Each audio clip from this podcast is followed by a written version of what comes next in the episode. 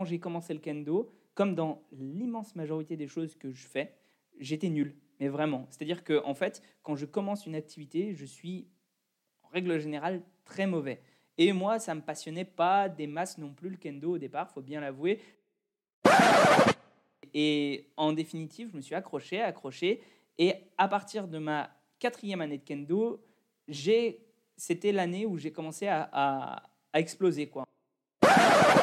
Que le métier de coach sportif, ça n'est pas un. Comment dire Ça n'est pas quelque chose qui s'improvise euh, parce que tu as des connaissances. Un gros problème de, euh, du feed game, etc., c'est que tu as très, très, très peu d'interaction entre les gens. Euh, les, les, gros créateurs qui restent un petit peu sur leur, leur piédestal, tu vois, et comment dire, qui sont pas très accessibles. Et, moi, ça me fait chier. Moi, dès qu'il y a quelqu'un qui m'envoie une question sur Instagram, bah, je prends le temps d'y répondre.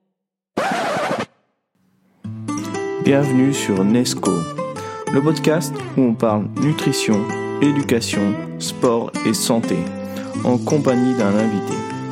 Aujourd'hui, j'ai l'honneur d'accueillir Gaïs, alias Geek and Fit. Et effectivement, c'est quelqu'un de très abordable qui prend le temps de répondre. Dans ce podcast, il nous partage son histoire, il nous en raconte un peu plus sur ce qu'est le kendo et nous donne ses meilleurs conseils pour débuter sur YouTube. Allez, c'est parti, bonne écoute. Gaïs, bonjour, bienvenue sur euh, Nesco, le podcast où on parle nutrition, éducation, sport, santé. Donc euh, tu es l'invité aujourd'hui. Et on te connaît plus sous le nom de Geek and Fit sur les réseaux sociaux. On peut te retrouver sur Instagram, Facebook, YouTube sous le nom de Geek and Fit. Mais qui est Geek and Fit? Pourrais-tu te présenter? Ben, alors déjà, moi je m'appelle Gaïs, j'ai 25 ans, à l'heure actuelle je vais sur mes 26 ans le 29 juillet, voilà, envoyer des cadeaux.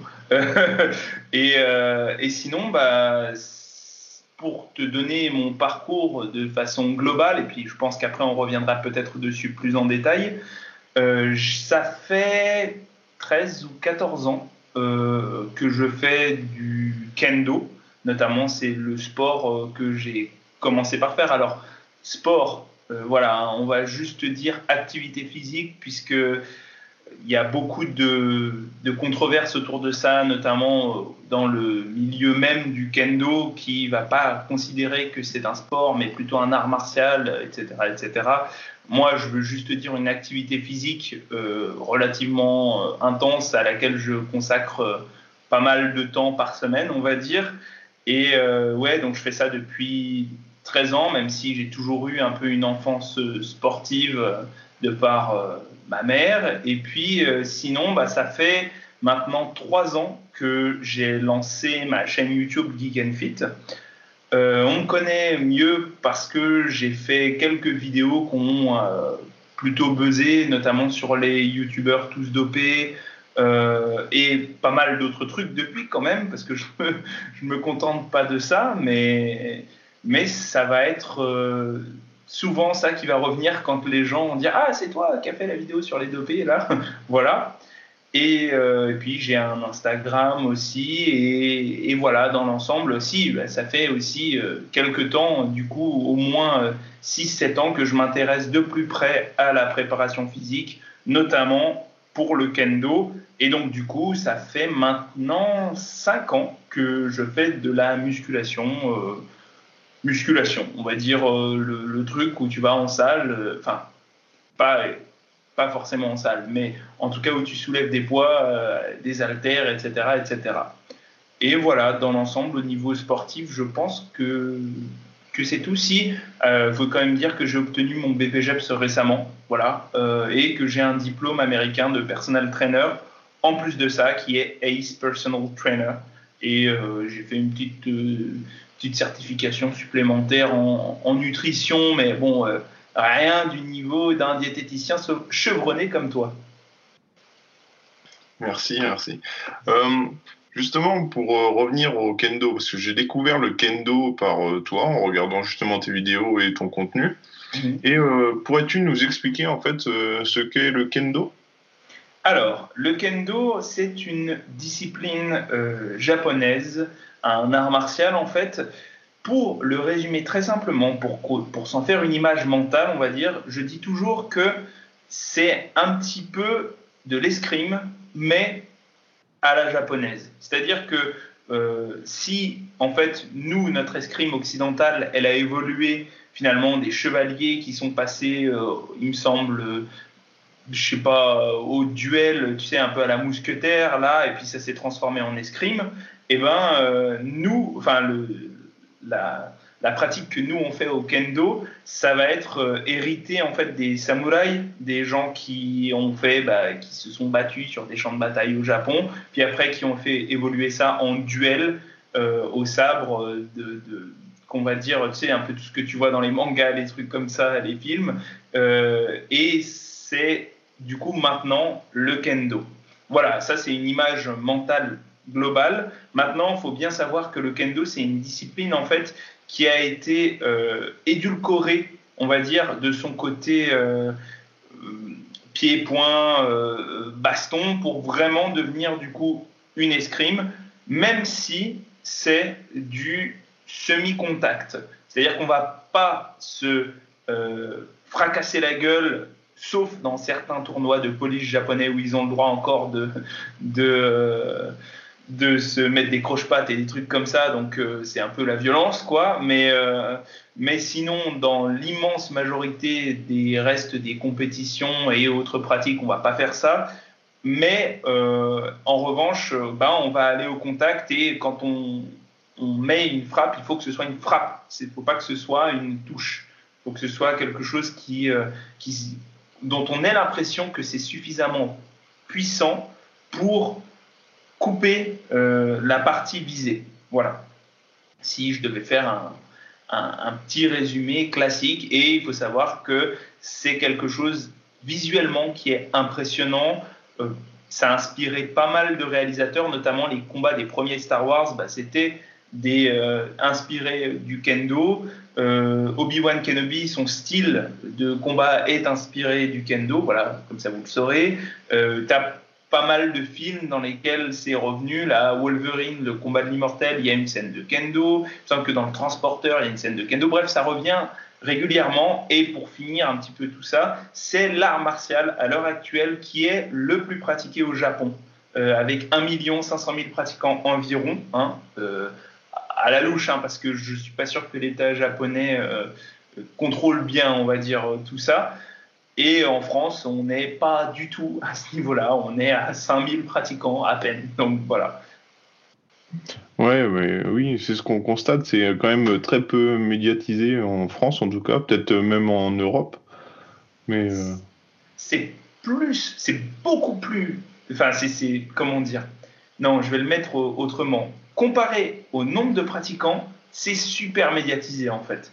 Ça devrait, ça devrait être plus, moi en tout cas, moi j'aimerais bien pour ramener plus de pratiquants, mais je prends toujours cet exemple-là de te dire, est-ce que tu sais ce que c'est que la balle au tambourin?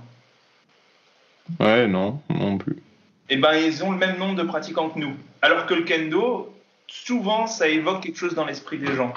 Donc c'est vraiment, euh, c'est comment dire, t'as jamais entendu parler de la balle au tambourin pour 5000 pratiquants, alors que le kendo, bah, tu as, toujours une petite image mentale qui reste. Bah, pour moi, c'est que c'est plus médiatisé, on va dire, que, euh, que bah, le nombre de pratiquants, encore une fois. Ouais, d'accord, ok. Oui, oui, dans ce sens-là, oui, c'est sûr que ça fait une petite différence quand même. J'aimerais euh. en tout cas que ce le soit plus. Mais bon, voilà. On peut euh, apercevoir de temps en temps derrière toi une une petite vitrine où il y a plein de trophées. Euh, tu pourrais nous raconter un peu ton parcours euh, sportif euh, là-dessus? Alors, ouais, ouais, je vais te raconter tout ça. Alors, moi, j'ai commencé le kendo, j'avais 12 ou 13 ans, je me souviens plus. C'était en 2008, il me semble, ou 2007. Bref, en tout cas, dans ces eaux-là, quoi. Et il faut savoir que quand j'ai commencé le kendo, comme dans l'immense majorité des choses que je fais, j'étais nul, mais vraiment. C'est-à-dire que en fait, quand je commence une activité, je suis en règle générale très mauvais. Et moi, ça me passionnait pas des masses non plus le kendo au départ, faut bien l'avouer. J'étais un petit peu, tu sais, dans cette génération-là, oui, le Japon c'est trop cool. J'ai vu des samouraïs dans dans le, les mangas là. Enfin, c'était, j'ai commencé grâce à Kenshin le vagabond. Euh, je pense que ça évoque certaines choses parmi les, les auditeurs, mais, euh, mais du coup, oui, euh, j'ai commencé comme ça, un peu au hasard la première année. J'y allais un peu en dilettante. J'étais pas trop fan. Il faut savoir que moi, ma mère était très très sportive, mais vraiment très grande sportive. bon, pas, pas fait des médailles ou quoi, mais elle a vécu en Savoie en fait toute sa jeunesse et elle s'entraînait avec avec des gens qui allaient au JO euh, de ski, tu vois. Donc euh, c'était vraiment beaucoup, beaucoup de, de sport et elle a toujours voulu un petit peu me transmettre cette valeur-là, enfin ces valeurs-là plutôt. Et donc du coup, j'ai, je suis passé par plein, plein de sports différents et à chaque fois ça ne me passionnait pas, donc j'arrêtais au bout d'un an à peu près. Donc, du coup, bah, je suis allé un petit peu au kendo en me disant c'était le premier sport que je voulais vraiment aller faire. Et je suis allé en mode oh là là, ça va être trop bien. Euh, et, en fait, j'ai déchanté, j'étais pas du tout un sportif, j'étais plutôt quelqu'un qui lisait à l'époque. Et en fait, euh, je passe un an comme ça, et la deuxième année, du coup, j'ai ma meilleure amie, euh, qui est toujours ma meilleure amie à l'heure actuelle, qui commence le kendo. Et elle, c'était tout l'inverse de moi en termes sportifs. Elle, elle était troisième de France en Fosbury, sais, le saut à l'athlétisme là. donc elle était super balèze en sport. Et en fait, elle m'a vite rattrapé. Donc euh, moi, je voulais absolument pas qu'elle me rattrape parce que, un, elle avait commencé un an après moi. Deux, c'était une fille. Et ça me... Alors, ça me, je pouvais pas supporter qu'elle me, qu'elle me batte là-dedans, quoi, même si elle était plus grande et plus athlétique que moi, mais ça me, ça m'allait pas du tout. Je le, je suis, enfin, je l'ai jamais avoué en public, mais ça m'emmerdait, tu vois. Donc, du coup, j'ai commencé à être super assidu euh, en kendo. Et, euh, et finalement, bah, j'ai euh, réussi euh, à un petit peu rattraper mon, retard, on va dire. Même si elle était plus forte que moi, je pense à la fin de la deuxième année. Hein. J'étais, j'étais, on va dire, je restais mauvais. À tel point que lors de ma deuxième année de kendo, je me souviens, il y a une phrase qui est restée un petit peu dans le club comme ça, parce que ma prof de kendo, elle, il faut savoir qu'elle avait fait l'équipe de France, elle était cinquième dan, donc elle était très très forte et très très réputée, etc. Et un jour, elle m'a regardé et m'a fait Mais, mais Gaïs, t'es con Mais vraiment, tu sais, en mode, euh, c'est sorti, elle s'en est toujours voulu après derrière, mais c'est sorti du cœur, quoi. Et on avait l'impression que j'étais ce gamin un peu paumé qui comprenait rien, quoi, tu vois. Et j'ai progressé, j'ai progressé, j'ai commencé à faire un petit peu mon bonhomme de chemin, tu vois. À partir de ma troisième année de kendo, ça commençait à être de mieux en mieux, mais quand tu t'es fait une image, tu sais, eh ben, c'est difficile d'en sortir. Et, euh, et, à ma troisième année de kendo, j'ai commencé à battre des anciens, mais les anciens n'arrivaient pas à y croire, si tu veux. C'était en mode, oh, euh, euh, il déconne, il fait n'importe quoi. Enfin, il est, c'est pas il fait n'importe quoi, mais c'est un coup de chance, tu vois. Et, et, en définitive, je me suis accroché, accroché. Et à partir de ma quatrième année de kendo, j'ai, c'était l'année où j'ai commencé à a explosé quoi, en termes de déclic et tout. Enfin, je suis parti en fait au début de ma troisième ou quatrième année, non, ça devait être ma troisième année euh, en Angleterre où j'avais fait déjà du, tu sais, je m'étais dit, il faut absolument pas que je lâche le kendo. Je veux, en Angleterre, je veux aller dans une ville en fait où, euh, où euh, faut que je fasse du kendo parce qu'en fait c'était un programme d'échange scolaire qu'il y avait dans mon école où tu partais deux mois à l'étranger, deux trois mois à l'étranger et euh, moi je suis parti deux mois en Angleterre. Du coup dans un dojo un peu traditionnel, un peu pas ouf, mais où j'ai pu quasiment me concentrer que là-dessus quoi, donc c'était bien. Et, et du coup bah je suis je suis euh, revenu de là, déjà les gens avaient l'impression que j'étais un peu transformé, euh, parce que bah, peut-être qu'il fallait une raison pour croire que j'étais transformé, parce qu'en vrai, j'ai pas vraiment l'impression d'avoir fait des progrès ouf.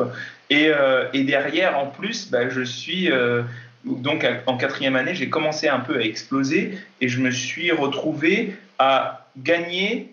la première compétition de l'année, tu vois, j'en avais, j'avais jamais fait un podium J'arrive, première compétition de l'année, on viendra attaquer, je la gagne en junior, tu vois, euh, devant des mecs qui étaient prétendants à rentrer en équipe de France. En plus, je me fais présélectionner pour faire partie du roster, on va dire, de junior qui était potentiellement capable de faire partie de l'équipe de France de kendo pour les championnats d'Europe. Ensuite, je, je gagne les interrégions je gagne euh, plein de compètes en fait comme ça. Euh, je commence à faire plein de résultats et je commence aussi à comment dire, à, à, être très sérieusement présélectionné pour faire partie de cette équipe de France là, parce que j'ai fait partie en fait d'une première compétition internationale euh, en tant que voilà simple participant quoi, mais quand même sous l'égide de l'équipe de France, on va dire. Et bref, on finit troisième à cette compétition internationale là. Mais euh, du coup, et on gagne les Open de France aussi cette année-là. Donc c'était la plus grosse compétition junior en dehors des championnats de France. Euh, en équipe, on a gagné du coup les Open de France. Et, euh, et, et, je passe à ça en fait de la qualification de pour, pour faire partie de l'équipe de France officielle, on va dire avoir tu le, drapeau de l'équipe de France, la veste de l'équipe de France au championnat d'Europe. Je passe vraiment à ça, tu vois, en termes de sélection officielle. C'est dans la réserve, quoi. Ouais, c'était rageant, surtout que tout le monde me disait mais t'es déjà pris, euh, t'as vu, t'es trop fort, machin et tout. Et non, c'était pas du tout le cas, quoi. J'étais pas déjà pris, j'étais pas déjà trop fort. Et euh, pour me venger, on va dire, euh, de, ça, parce que j'avais un peu la hargne de ne pas avoir été pris et d'avoir été un peu traité comme une. Enfin, je me sentais pas très très bien traité parce qu'on m'avait même pas envoyé de mail en me disant bah t'as pas été pris, mais c'est pas grave et tout. C'était vraiment genre je l'ai appris euh, avec tout le reste de la délégation, tu vois, enfin bref, euh, euh, tout le reste des gens au championnat de France. donc j'arrive au championnat de France jeune et je les ai gagnés dans ma catégorie. J'ai dit, ça me saoule. donc j'ai battu des mecs, j'ai battu notamment en finale un mec qui avait été sélectionné à ma place pour aller au, championnat d'Europe en tant que junior. Et en plus, euh, c'était rageant parce que si tu veux, en France, tu as en gros deux années pour être sélectionnable, tu vois, euh, pour les championnats d'Europe. Mais il faut savoir que, euh, en gros, pour savoir, pour le système du, kendo, c'est une fois tous les trois ans, il y a un championnat du monde. Il n'y a pas de junior au championnat du monde, d'accord? Et pendant les deux fois restantes de ces trois ans-là, donc en fait deux ans sur trois finalement, tu as les championnats d'Europe, là où il y a des équipes juniors faut savoir que sur les deux années où j'étais sélectionnable, il n'y avait que la première année, du coup, celle où j'avais commencé à faire mes preuves, etc., euh, que, euh, et où ça m'est passé à ça de la sélection, tu vois, que c'était une année de championnat d'Europe. Donc finalement, la deuxième année, ben, même si je pense que j'aurais eu le niveau pour avoir été sélectionné, ben. Il n'y avait rien. Il n'y avait rien, donc je ne pouvais pas le faire. Donc euh, l'année d'après, je suis quand même, on a quand même refait la compétition internationale, tu vois. Euh, l'autre, tu sais, celle dont je t'avais parlé, j'ai été sélectionné cette fois-ci en tant que capitaine et euh, on l'a gagné, donc c'était bien. Et c'était en plus la dernière édition. Il faut savoir qu'il y avait encore, sur cette compétition-là, en termes de nombre de participants, il y avait plus de participants que pour les championnats d'Europe junior. Donc c'était quand même une compétition prestigieuse qu'ils ont dû arrêter, je pense, par manque de financement, parce que euh, quand tu as que des jeunes qui viennent, tu peux pas les faire raquer à fond, tu vois. Et, euh, ça se passait à Amsterdam et euh, c'était un peu compliqué. Mais donc on a gagné la dernière édition de ce qui s'appelait la Furuya Cup. Donc j'ai encore le, trophée là. Enfin bon, bref, voilà. Ça c'est. Et puis après, ben, j'ai commencé à, rentrer en fait dès mes 18 ans en groupe équipe de France euh, tout court. je faisais plus parce que j'ai dû faire 12 ou 13 stages, on va dire, il n'y en avait que 3 par an, hein, 12 ou 13 stages équipe de France euh, junior. Euh, et bah, du coup, la suite logique, c'était de présenter ma candidature au senior. J'ai présenté ma candidature, j'ai été pris dès la première fois, donc j'y suis allé. Hein. Si tu veux, il y avait n'y avait pas de, soucis, hein, et euh, j'aimais bien ça, même s'il faut quand même bien comprendre, les stages équipe de France de kendo, c'est, je pense, alors euh, j'ai pas envie de voilà euh, la raconter et tout, mais je pense que c'est un des trucs les plus durs que tu peux faire dans ta vie en termes de, en termes de, conditions physiques. là, par exemple, j'ai un élève qui les fait en ce moment. Euh, il est euh, à chaque fois qu'il finit euh, des stages, il pisse rouge, tu vois. Il est, c'est vraiment Ah ouais. Ah ouais, c'est très très difficile. C'est euh, 5 à, ça dépend des jours, c'est 5 à 8 heures d'entraînement par jour intensif.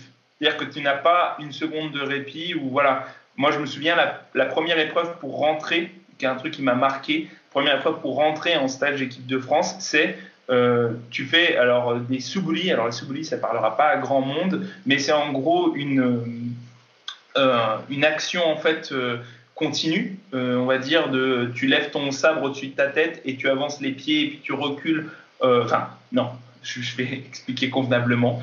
Tu lèves tes mains au-dessus de la tête, tu euh, ensuite, tu frappes, tu fais une frappe dans le vide, en fait, voilà, avec ton sabre, et en même temps, tu avances les pieds. Et puis après, dès que tu relèves les mains au-dessus de la tête, bah, tu recules les pieds. Et ça fait un geste cyclique comme ça, tu vois. Donc, c'est un peu un équivalent, on va dire, d'un jumping jack, tu vois, en termes de, fatigue. Et en fait, euh, la première épreuve, il nous a dit, bon, bah voilà, euh, il est 15h30, bon, bah, vous me faites ça pendant une heure donc du coup, ben, avec ton sabre, tu fais tes, mouvements dans le vide pendant une heure, euh, jusqu'à 16h30, et il, rigolait pas, quoi, tu vois. Le lendemain, tu peux, tu, tu essayes de pointer des trucs du doigt, tu n'y arrives pas parce qu'en fait, tu as tellement de courbatures dans tes bras que tu, te retrouves pour boire, par exemple, pour amener un gobelet à tes, à tes, euh, à tes lèvres, c'est la, torture ultime. Enfin bon, bref, c'est vraiment j'aimerais bien mettre l'emphase là-dessus. C'est vraiment difficile.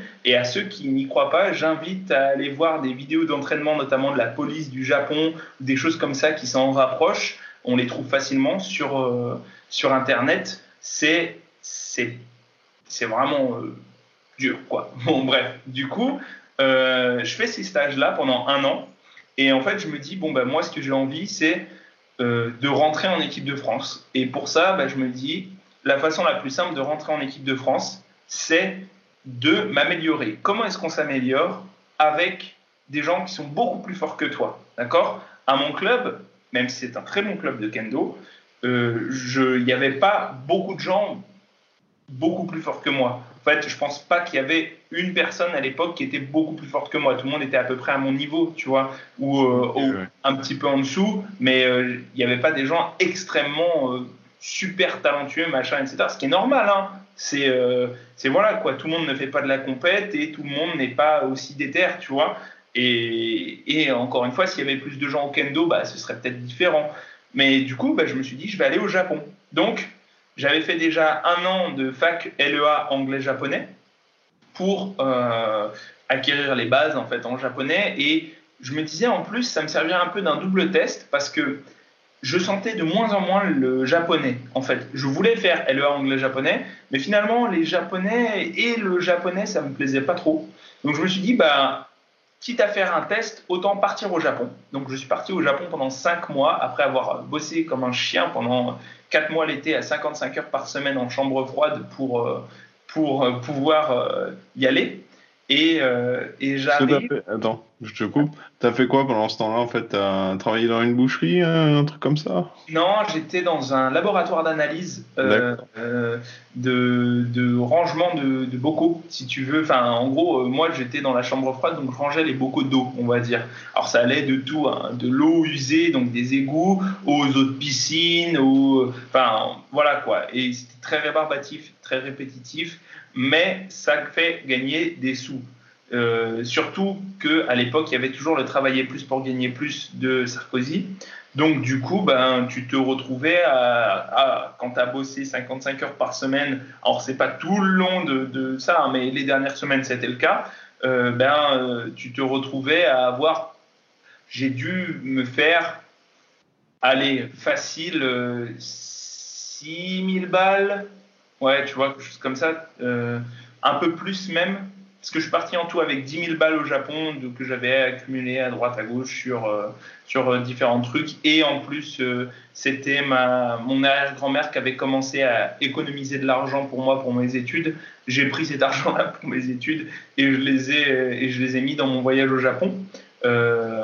donc ça m'a fait en tout 10 000 balles. Et je suis parti, je suis parti au Japon pendant 5 mois. Alors en plus de ça, j'ai voyagé un petit peu ailleurs aussi, mais c'était pas du tout pour le kendo. Donc c'est voilà, c'est Rien à voir, tu vois. Enfin, s'il faut peut-être que je le signale, à l'époque, j'avais rencontré mon ex, du coup, en Afrique du Sud.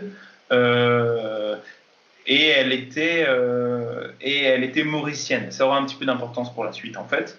Et euh, du coup, bah, je suis parti au Japon. Je me suis entraîné avec les meilleurs du monde, mais littéralement les meilleurs du monde. C'est-à-dire qu'en fait, je suis allé dans une université, par exemple, hein, parmi ce que j'ai fait, hein, bien sûr, je suis allé m'entraîner avec le gars qui à l'époque était champion du Japon. et qui a fini la même année deuxième du monde. Donc voilà quoi. Il m'a défoncé la gueule. il y avait du niveau, quoi. Ouais, ça. que progresser. Ah, c'est ça. Du coup, j'ai bien progressé. Franchement, sur place, j'ai bien progressé. Euh, quand je suis revenu en France. Attends, euh, ta vie là-bas s'organisait comment dans ces cas-là, en fait, vu que t'es parti dans quoi Dans le cadre des cours aussi euh, Donc, tu avais des. Non, pas du tout. Non, pas du tout. Raconte-nous alors. J'ai fait mes 5 mois au Japon, à Tokyo, et j'étais en mode kendo, tu vois.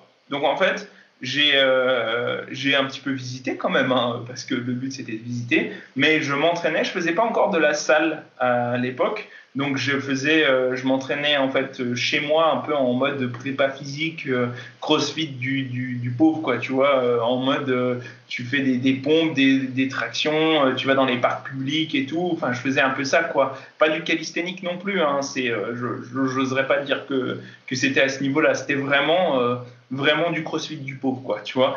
Et, euh, et en fait, euh, je, me, je faisais ça, du coup, euh, à peu près 3 à 5 jours par semaine. Et à côté, 3 jours par semaine, en plus de ça, bah, je faisais mes 2 heures de kendo. 2 heures, du coup, 3 fois par semaine. Dans un petit dojo ça, c'était ça, c'était le programme classique. Hein. Dans un petit dojo, mais qui était super bien parce que tu avais un sensei 8e dan euh, qui faisait régulièrement les championnats du Japon. Euh, et donc, du coup, ben, euh, tous les gens en fait allaient à ce dojo-là. Tous les gens très très forts allaient à ce dojo-là parce que ben, tu avais en fait un, quota de, mecs balèzes au mètre carré qui était impressionnant, quoi. Et tu avais des mecs, notamment, moi je me souviens un mec, en, un gecko c'est un combat, tu vois, et en, en allez, j'ai dû faire avec lui euh, au moins une fois par semaine pendant que j'y étais, quoi. Donc on, va dire, allez, 30, 30 à 40 combats, tu vois. Il n'y a que pendant les 3 ou 4 derniers que j'ai réussi à lui mettre des trucs, tu vois. Avant, je me prenais, mais c'est rare hein, en kendo que ce soit complètement unilatéral. Même avec un mec super fort, en règle générale, tu réussis à mettre des trucs, quoi. Je me faisais, mais laminer la gueule, quoi. Et euh, à l'inverse, il y avait des gars que je battais tout le temps, qui étaient même septième dan, tu vois, et qui comprenaient pas que j'arrivais à les battre parce que j'étais le petit étranger. Bon, j'étais quand même euh, vachement dedans, donc euh, j'adorais ça. Donc voilà, mais c'était c'était ouais, c'était un, bon moment, quoi, une bonne période. J'ai gardé plein de, de, de je leur parle plus maintenant parce que déjà que mon japonais n'était pas ouf, mais alors là, voilà quoi. Mais euh, j'ai gardé plein de bons souvenirs et euh, plein de connaissances qui, je pense, si jamais je les rappelle un jour, me diront Ah, c'est toi, machin. Et, et parce qu'il faut pas oublier que le kendo, c'est une grande famille quand même. Et donc, à côté de ça, eh bien, il y a quelques fois où je partais en stage, on va dire, dans des universités, notamment les, parmi les, deux meilleures universités du Japon, euh, Tsukuba, qui a été fondé par le, fondateur du judo, Jigoro Kano, tu vois, euh, et, euh, et aussi comment Kokushikan. Et en fait, ces deux universités, bah, j'y suis déjà j'ai eu de la chance parce que quand je suis allé à Kokushikan, j'ai fait leur stage, il me semble, pendant une dizaine de jours. C'était leur stage en fait où tu faisais 5 heures d'entraînement par jour, tu vois. Donc 5 heures d'entraînement par jour, tous les jours, sauf le week-end et, euh, et euh, plus deux sessions d'entraînement physique. Plus à côté, je me tapais euh, de la muscu parce que je voulais pas perdre mes gains.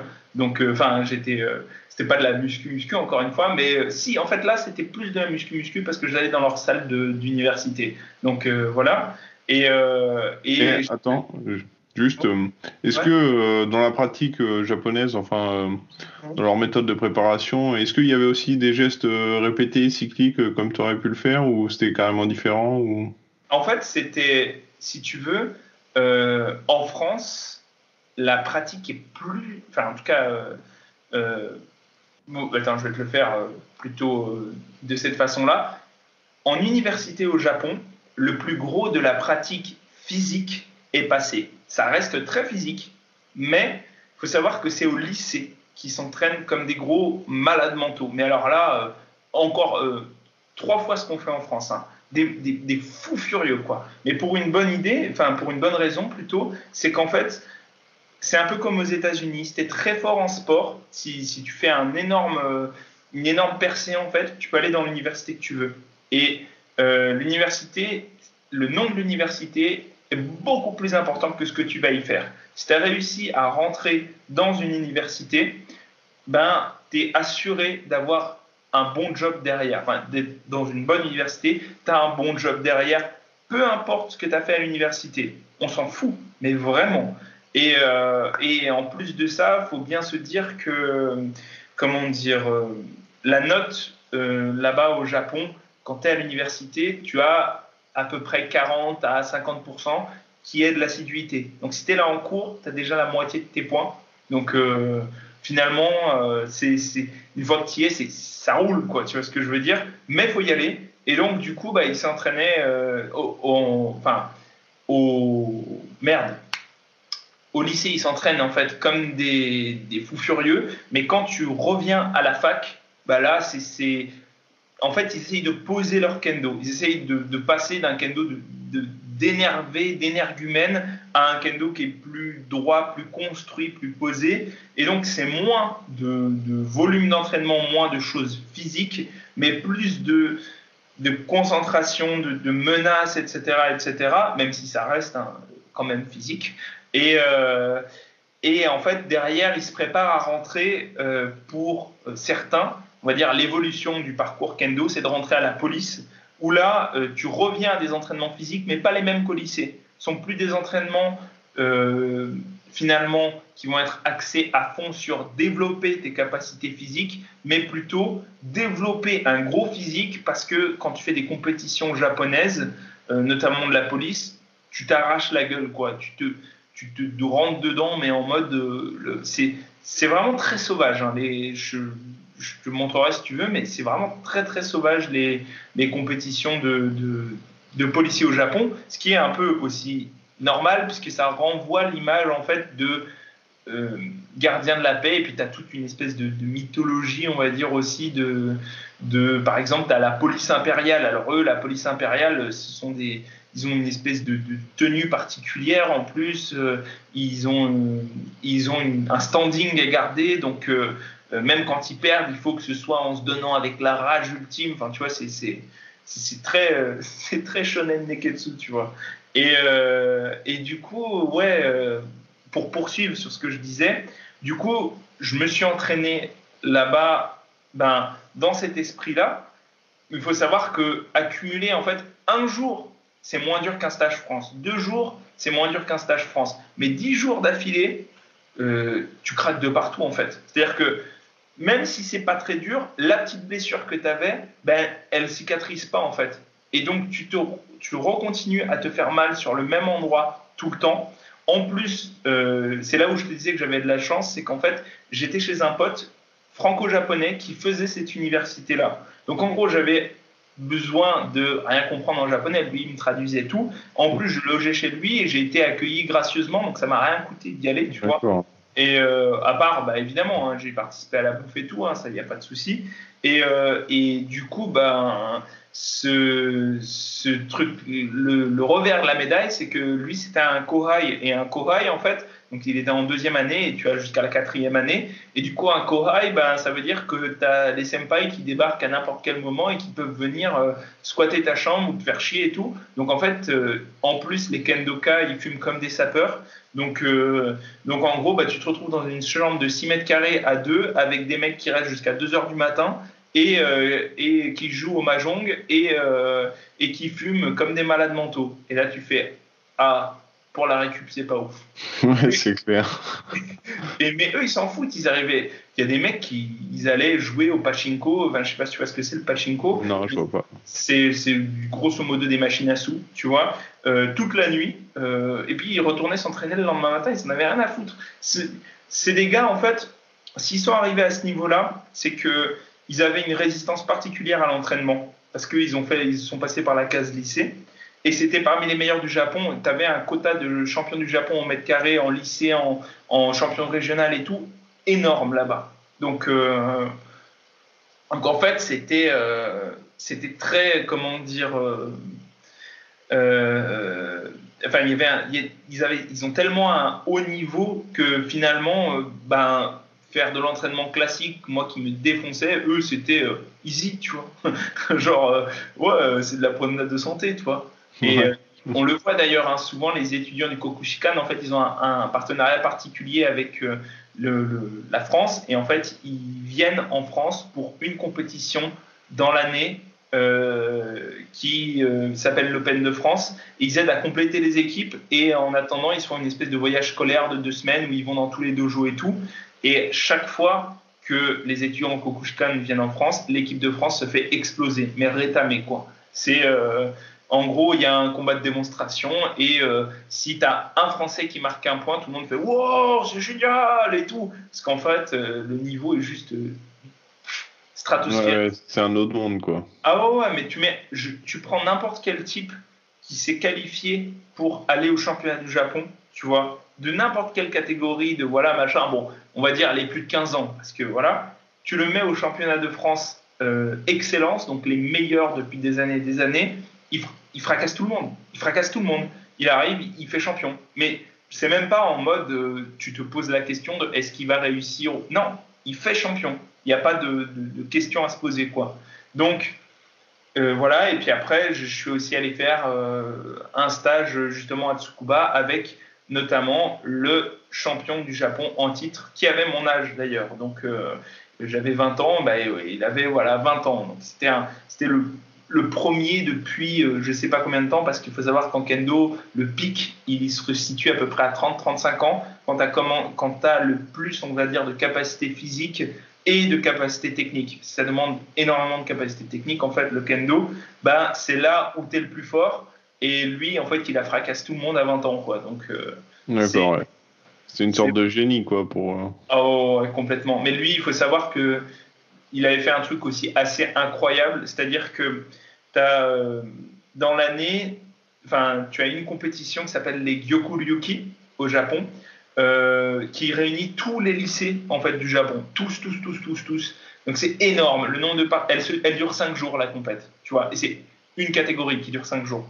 C'est juste gigantesque parce qu'il faut bien se dire qu'en fait, en gros, c'est un système de Kachinuki. Donc, tu as 5 personnes dans l'équipe, mais tu, enfin, celui qui gagne reste. Donc ça veut dire que, en fait, c'est euh, si le premier il bat le, euh, le premier, bah, il passe au deuxième de l'équipe d'en face, puis au troisième, etc. S'il gagne. Et lui, il était capitaine d'une équipe qui, n'a, qui a gagné deux fois de suite les Gyokuryuki. Donc, en gros, les deux années où il l'a fait, il n'a jamais perdu un combat. Parce que, comme il était capitaine, du coup, s'il perdait, son équipe perdait. Il n'a il a pas perdu un combat sur, en gros, 10 jours de combat. C'est énorme, c'est monstrueux. Monstrueux, monstrueux. C'est un type, je crois qu'il n'y a qu'un seul autre gars qui a fait ça, ou deux, tu vois, mais euh, c'est tout. Dans toute l'histoire des. Déjà y arriver, c'est ouf, mais deux fois, c'est quasiment inconcevable. Donc, bref, voilà. Euh, et voilà, et attends, non, du coup, pour finir, pour reboucler sur mon parcours, quand je suis revenu en France, en fait, il euh, faut savoir que à mon club de kendo, on n'a pas d'entraînement pendant les vacances scolaires et j'étais séché, j'avais plus un rond, tu vois. Donc euh, j'avais deux mois, on va dire, où bah, il a fallu que je me réinstalle j'ai commencé la muscu muscu, je me suis construit mon banc de muscu, euh, je me suis acheté des poids et tout, parce que c'est pour ça que j'avais plus un rond en fait. Hein. C'est que j'ai dépensé mes derniers sous là-dedans, et après, du coup, euh, j'ai commencé à faire ça, tu vois, mais clairement, j'étais plus conditionné en termes de kendo, quoi. Euh, le, cardio, ça part très vite, et euh, il y avait le premier stage de l'année équipe de France qui arrivait. Moi, je me dis, bon, bah, le premier stage, je vais ramasse, tu vois. Mais c'est pas grave parce qu'en fait, après, derrière, il y aura les autres stages. Donc, ça va être bien, tu vois. Et, et en fait, on m'annonce que comme j'étais parti, tu vois, en plein milieu d'année, j'avais bien expliqué hein, que j'étais parti et tout. Euh, ben, je refaisais un stage de sélection. Et là, j'ai fait Ah, bah, c'est bien de me l'annoncer 30 minutes avant le stage, tu vois, que je le sache, quoi, tu vois. Et donc, du coup, euh, ben, j'étais dans les pires conditions possibles euh, et j'ai fait de la merde, clairement. Et ils m'ont dit, bah, bah on, on, dit bye bye, machin, etc. Tu vois, on ne te resélectionne pas.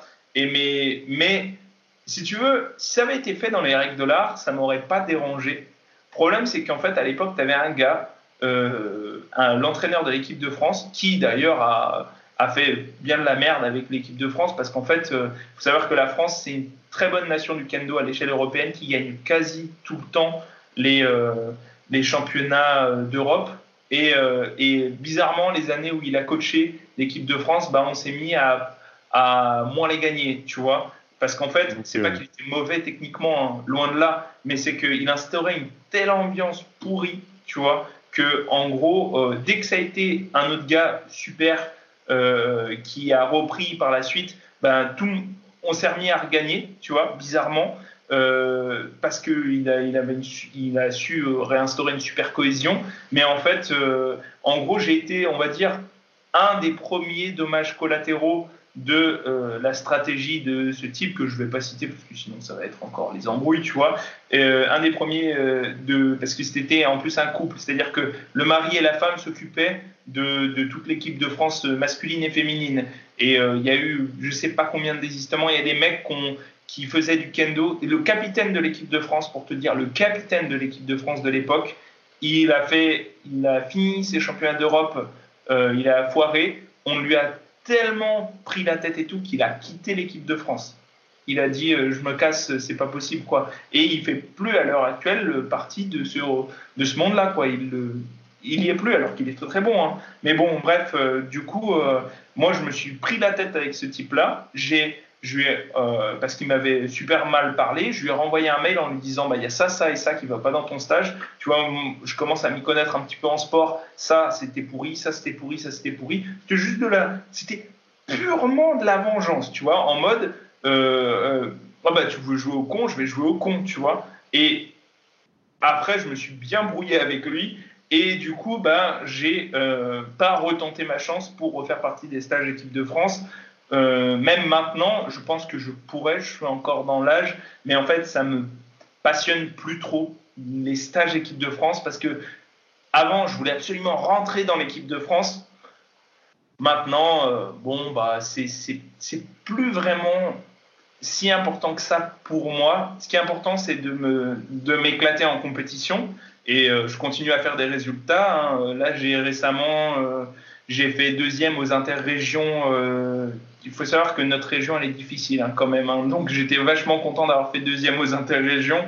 Et, euh, et euh, voilà quoi. Donc du coup, je suis qualifié pour les championnats de France.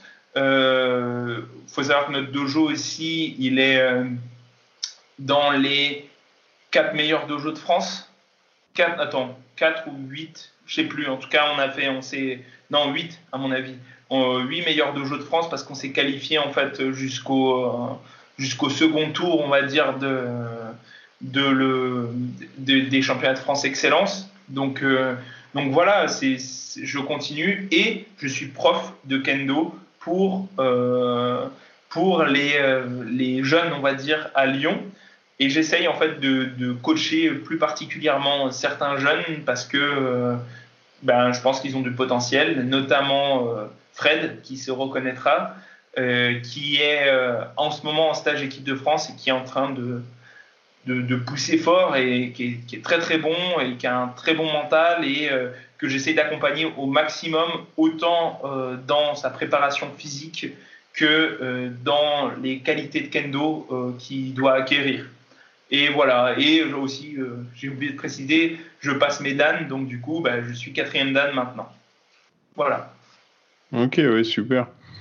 Et euh, cette, euh, cette envie de transmettre, euh, enfin, tu, l'as toujours eu ou c'est venu au fur et à mesure d'échanges ou les choses comme ça Ou c'est un truc et tu savais que tu finirais comme ça, à être prof de kendo ou, ou donner des cours ou enfin de l'information dans n'importe quel domaine?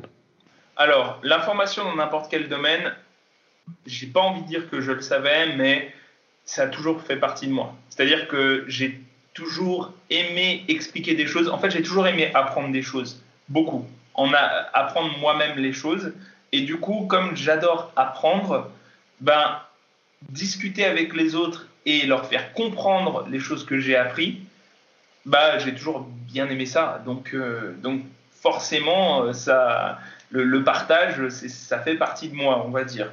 J'ai été euh, notamment, bah, j'ai fait pas mal de trucs en fait en relation avec ça. J'ai été par exemple prof d'art plastique en périscolaire pour des. Parce qu'il faut savoir qu'à un moment, je me destinais à être dessinateur de BD. Donc j'ai fait un bac, un bac spécial sciences techniques des arts appliqués, voilà. Euh, j'ai appris le dessin avec un dessinateur de BD. Euh, euh, non, c'était pas, pardon, c'était pas dessinateur de BD que je voulais devenir, c'était character designer dans les jeux vidéo. C'était mon grand truc, voilà. Et, et, après, je me suis orienté sur d'autres trucs, mais, mais voilà quoi. directement, en fait, après derrière, j'ai j'ai enseigné à des, à des petits, puis après, quand je faisais partie des cours de kendo, ben je me suis dirigé. En fait, euh, c'était moi qui faisais les échauffements pour, euh, pour tout le monde. J'adorais faire ça. Puis après, euh, je ne je voulais pas quitter le cours jeune parce que je trouve que c'est une ambiance bien particulière. Donc, bah, naturellement, je me suis dirigé pour être prof. Et puis, et puis de fil en aiguille, bah, ça a fini comme ça. quoi. Mais j'ai toujours adoré transmettre. Donc, on m'a un peu toujours dit ouais, tu vas finir prof ou je sais pas quoi. Donc, donc voilà, c'est euh, oui, c'est quelque chose en moi. Ouais, on y arrive, faut la bouquet bouquet. Mm-hmm. Euh, on peut voir aussi que tu transmets pas mal d'informations aussi sur YouTube, mm-hmm. notamment sous le nom de Geek and Fit. Tu pourrais expliquer un peu pourquoi ce nom, pourquoi cette, euh, on va dire que c'est ta marque personnelle, c'est un peu ça, c'est du personal branding sous Geek and Fit ou pourrais nous expliquer un peu ça? Ouais, alors en fait c'est c'est né au départ de en fait, j'ai commencé au Japon parce que même si je visitais et tout, que je faisais beaucoup de kendo, j'avais pas mal de temps libre parce que je bossais pas. Et du coup, euh, je me suis dit, bah, je, vais, euh, je vais faire un blog sur le sport.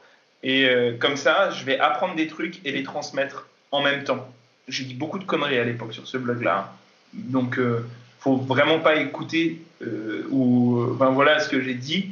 Euh, même si je crois qu'il y a encore certains articles qui sont en ligne, mais, euh, mais ça vaut pas le coup parce que c'était vraiment le début, quoi. Mais j'adorais euh, transmettre et, et, écrire des articles.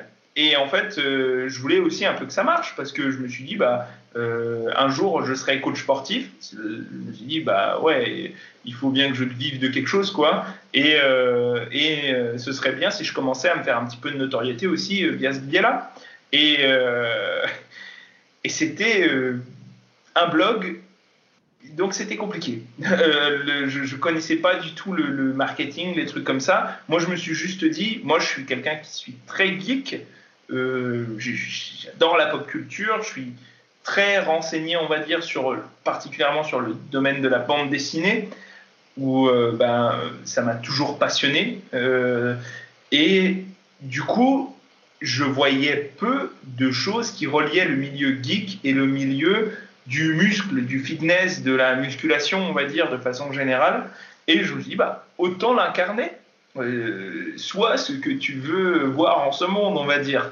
Et j'ai lancé Geek and Fit comme ça. Après, je me suis dit, bah, en fait, ce qui marche, c'est pas les articles. Tout le monde s'en fout des articles parce que c'est trop long à lire, c'est trop compliqué, etc. Ce qui marche, c'est YouTube. Donc je me suis lancé sur ma chaîne YouTube et euh, c'était plutôt une bonne idée. J'ai gardé le même nom parce que euh, je voulais un peu garder le même créneau et ça se voit plus sur d'anciennes vidéos que maintenant où maintenant je suis toujours dans le côté geek mais vraiment dans le côté geek de l'information. Tu vois, geek dans le sens passionné du fitness, passionné de la muscu. Oui, oui, oui, transposé à d'autres domaines, quoi. Voilà, exactement. Même si je reste très accro à la pop culture et que j'ai fait des références dans certaines vidéos qui se font de plus en plus éparses, euh, c'est c'est pas euh, comment dire euh, c'est plus le, thème central en fait, euh, même si le nom est resté. Et pour moi, Geek and Fit, c'était le nom de la chaîne. C'était pas mon nom. Mais j'ai vu une très bonne vidéo de ça, de comment il s'appelle, ce mec. Euh, ah, euh, il, fait c'est un linguiste qui fait des, vidéos sur YouTube. Ah, j'ai honte de pas me souvenir. Euh, bah, si, voilà, le nom de sa chaîne c'est Linguisticae. Et ce type-là, en fait, a fait une vidéo exprès là-dessus en disant, bah non, on n'est pas nos chaînes YouTube. C'est pas notre nom, c'est le nom de notre chaîne. C'est un peu comme si tu appelais Claire Chazal TF1, tu vois. C'est euh, c'est con, tu vois ce que je veux dire. C'est con. Et, mais sur YouTube, la chaîne est souvent incarnée par une personne. Et euh, même si je l'ai compris après, j'ai pas changé le nom de la chaîne parce que je m'en fous. Finalement, que les gens m'appellent Geek and Fit, qu'est-ce que je m'en fous? C'est pas très grave. C'est un peu bizarre comme prénom composé, mais, mais c'est pas très grave. En revanche, mon vrai prénom, c'est Gaïs et euh, je le l'assume complètement. Hein. Ça, il n'y a pas de souci à ce sujet-là. Voilà. Ok. Et euh, si, euh, on va dire, un coach dans un muscu ou, euh, ou peu importe le domaine, quelqu'un qui souhaiterait se lancer dans YouTube maintenant, tu lui conseillerais quoi? Je lui conseillerais de ne pas hésiter à, se montrer en public parce que moi, ça a été mon, calvaire, on va dire, parce que je pensais que ce que je disais et ce que je pensais, et je le pense toujours, hein, ça vaut pas plus que ce que dit ou pense quelqu'un d'autre quand mon opinion n'est pas appuyée par des faits.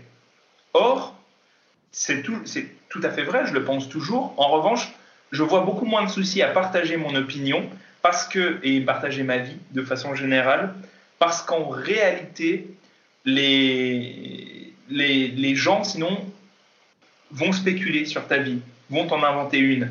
Là, il y a des mecs qui, qui, me disent très sérieusement Ouais, euh, t'as jamais fait de muscu, toi, machin, etc ça fait 5 ans hein, que je fais de la salle, on va dire, parce que la salle, j'en fais chez moi, tu vois, j'ai des, euh, j'ai des haltères et tout, euh, et, euh, et je vais pas en salle depuis si longtemps que ça, mais je fais les mêmes exos en salle. Enfin, si, j'utilise un peu plus de machines en salle, mais c'est pas, voilà quoi, c'est, je fais des squats, du développé couché et du deadlift depuis 5 ans, on va dire, tu vois, ça quoi. Et il y a des mecs qui, qui sont persuadés que, que c'est pas le cas. Pourtant, je veux dire, et c'est pareil, ils me disent ouais, t'as pas de physique, machin et tout. Je suis d'accord, hein, je suis pas du tout Schwarzenegger ou euh, même d'autres influenceurs euh, du fit game.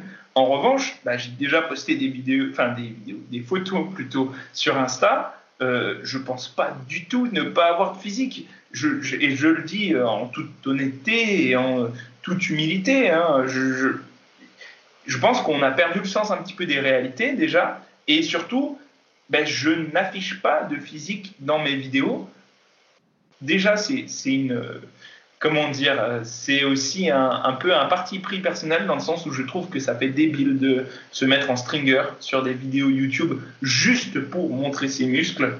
Ça me. Ah, ça m'énerve. Donc, euh, comme moi, j'aime pas ce contenu-là, ben, je le fais pas. Je veux pas le, le, le, cautionner. C'est tellement con, putain écoute ce qu'a à dire le mec, on s'en fout de son physique. Voilà, à partir du moment où il est un minimum sportif, qu'il a un minimum touché au truc, hein, euh, parce que oui, tu peux pas faire des, euh, des vidéos sur quelque chose si tu ne fais rien.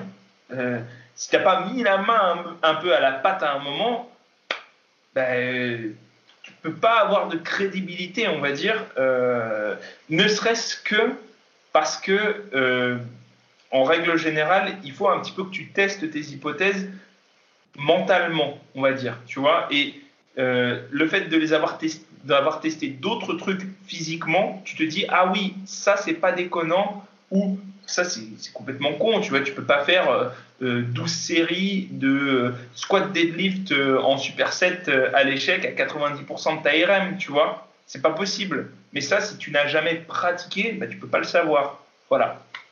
Et donc, euh, je pense que, ouais, il faut pas hésiter à montrer euh, qui on est.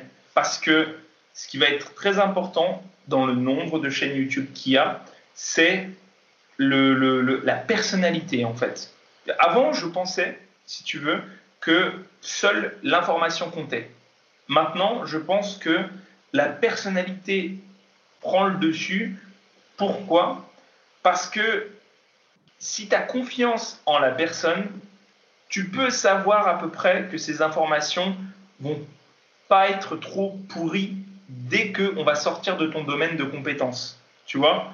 Euh, C'est c'est un peu comme ça que se sont construites toutes les chaînes. Après, moi, j'invite personnellement les gens à pas me croire sur parole, à aller vérifier mes sources, mais il y a rarement des gens qui ont vraiment le temps de faire ça. Donc, si tu as quelqu'un qui, renvoie une bonne personnalité, qui est un minimum honnête, qui, euh, essaye en tout cas de l'être, ben, euh, les gens vont être plus confiants, ils vont avoir tendance à plus s'abonner et à plus être fidélisés. Un petit peu comme tu vas t'abonner physiquement euh, avec de l'argent réel à un journal qui est plus réputé, qui, qui, qui, est censé vérifier ces informations.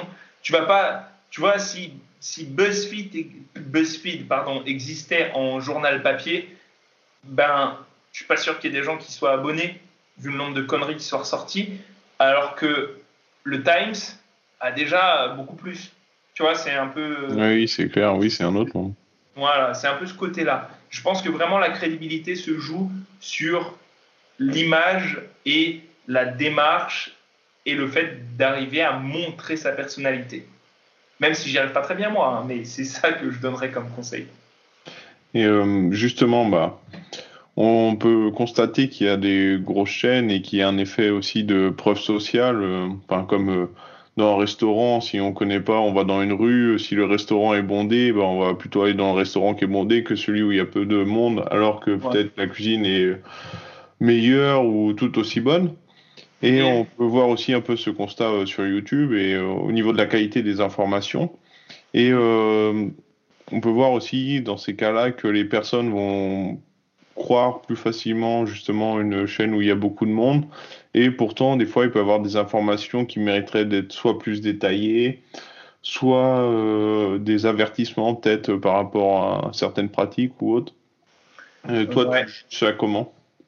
Moi, je pense que le, gros problème, c'est effectivement cette preuve sociale-là. C'est que, en gros, euh, plus un gars va avoir d'abonnés, plus ses propos vont être crédibles et, crus, surtout. Et c'est c'est pas du tout un bon indicateur. C'est pas parce qu'il y a. Euh, euh, enfin, c'est l'effet mouton, quoi. C'est pas parce que tu as 12 millions de moutons qui vont dans un sens qu'ils vont pas à leur mort certaine tu vois. Euh, c'est, il faut savoir en fait se fonder sur d'autres critères que ça pour juger de la véracité. Et pour juger de la véracité et du fait que tu peux croire une personne ou pas, bah, il y a plusieurs critères à prendre en compte selon moi. Déjà, est-ce que cette personne-là te dit j'ai la science absolue? Si elle te dit j'ai la science absolue et qu'elle n'admet jamais de se tromper, fuit. Parce que ça veut dire que elle accorde de l'importance à euh, de l'importance émotionnelle hein, à avoir raison. Or, comment tu peux mettre à jour tes connaissances quand tu accordes de l'émotionnel à ça? Tu peux pas en fait. Tu es obligé de rester. Euh, en gros, si tu penses que ce que tu es, c'est ce que tu sais, à ce moment-là, c'est foutu c'est foutu. Et on en a vu plein. Hein. C'est un peu le problème de certains coachs euh, en salle et tout. On leur a appris des trucs il y a 20 ans. Euh, ils se sont sentis emplis de savoir. Et depuis, ben, les choses sont restées figées dans le marbre. Dans le marbre, pardon.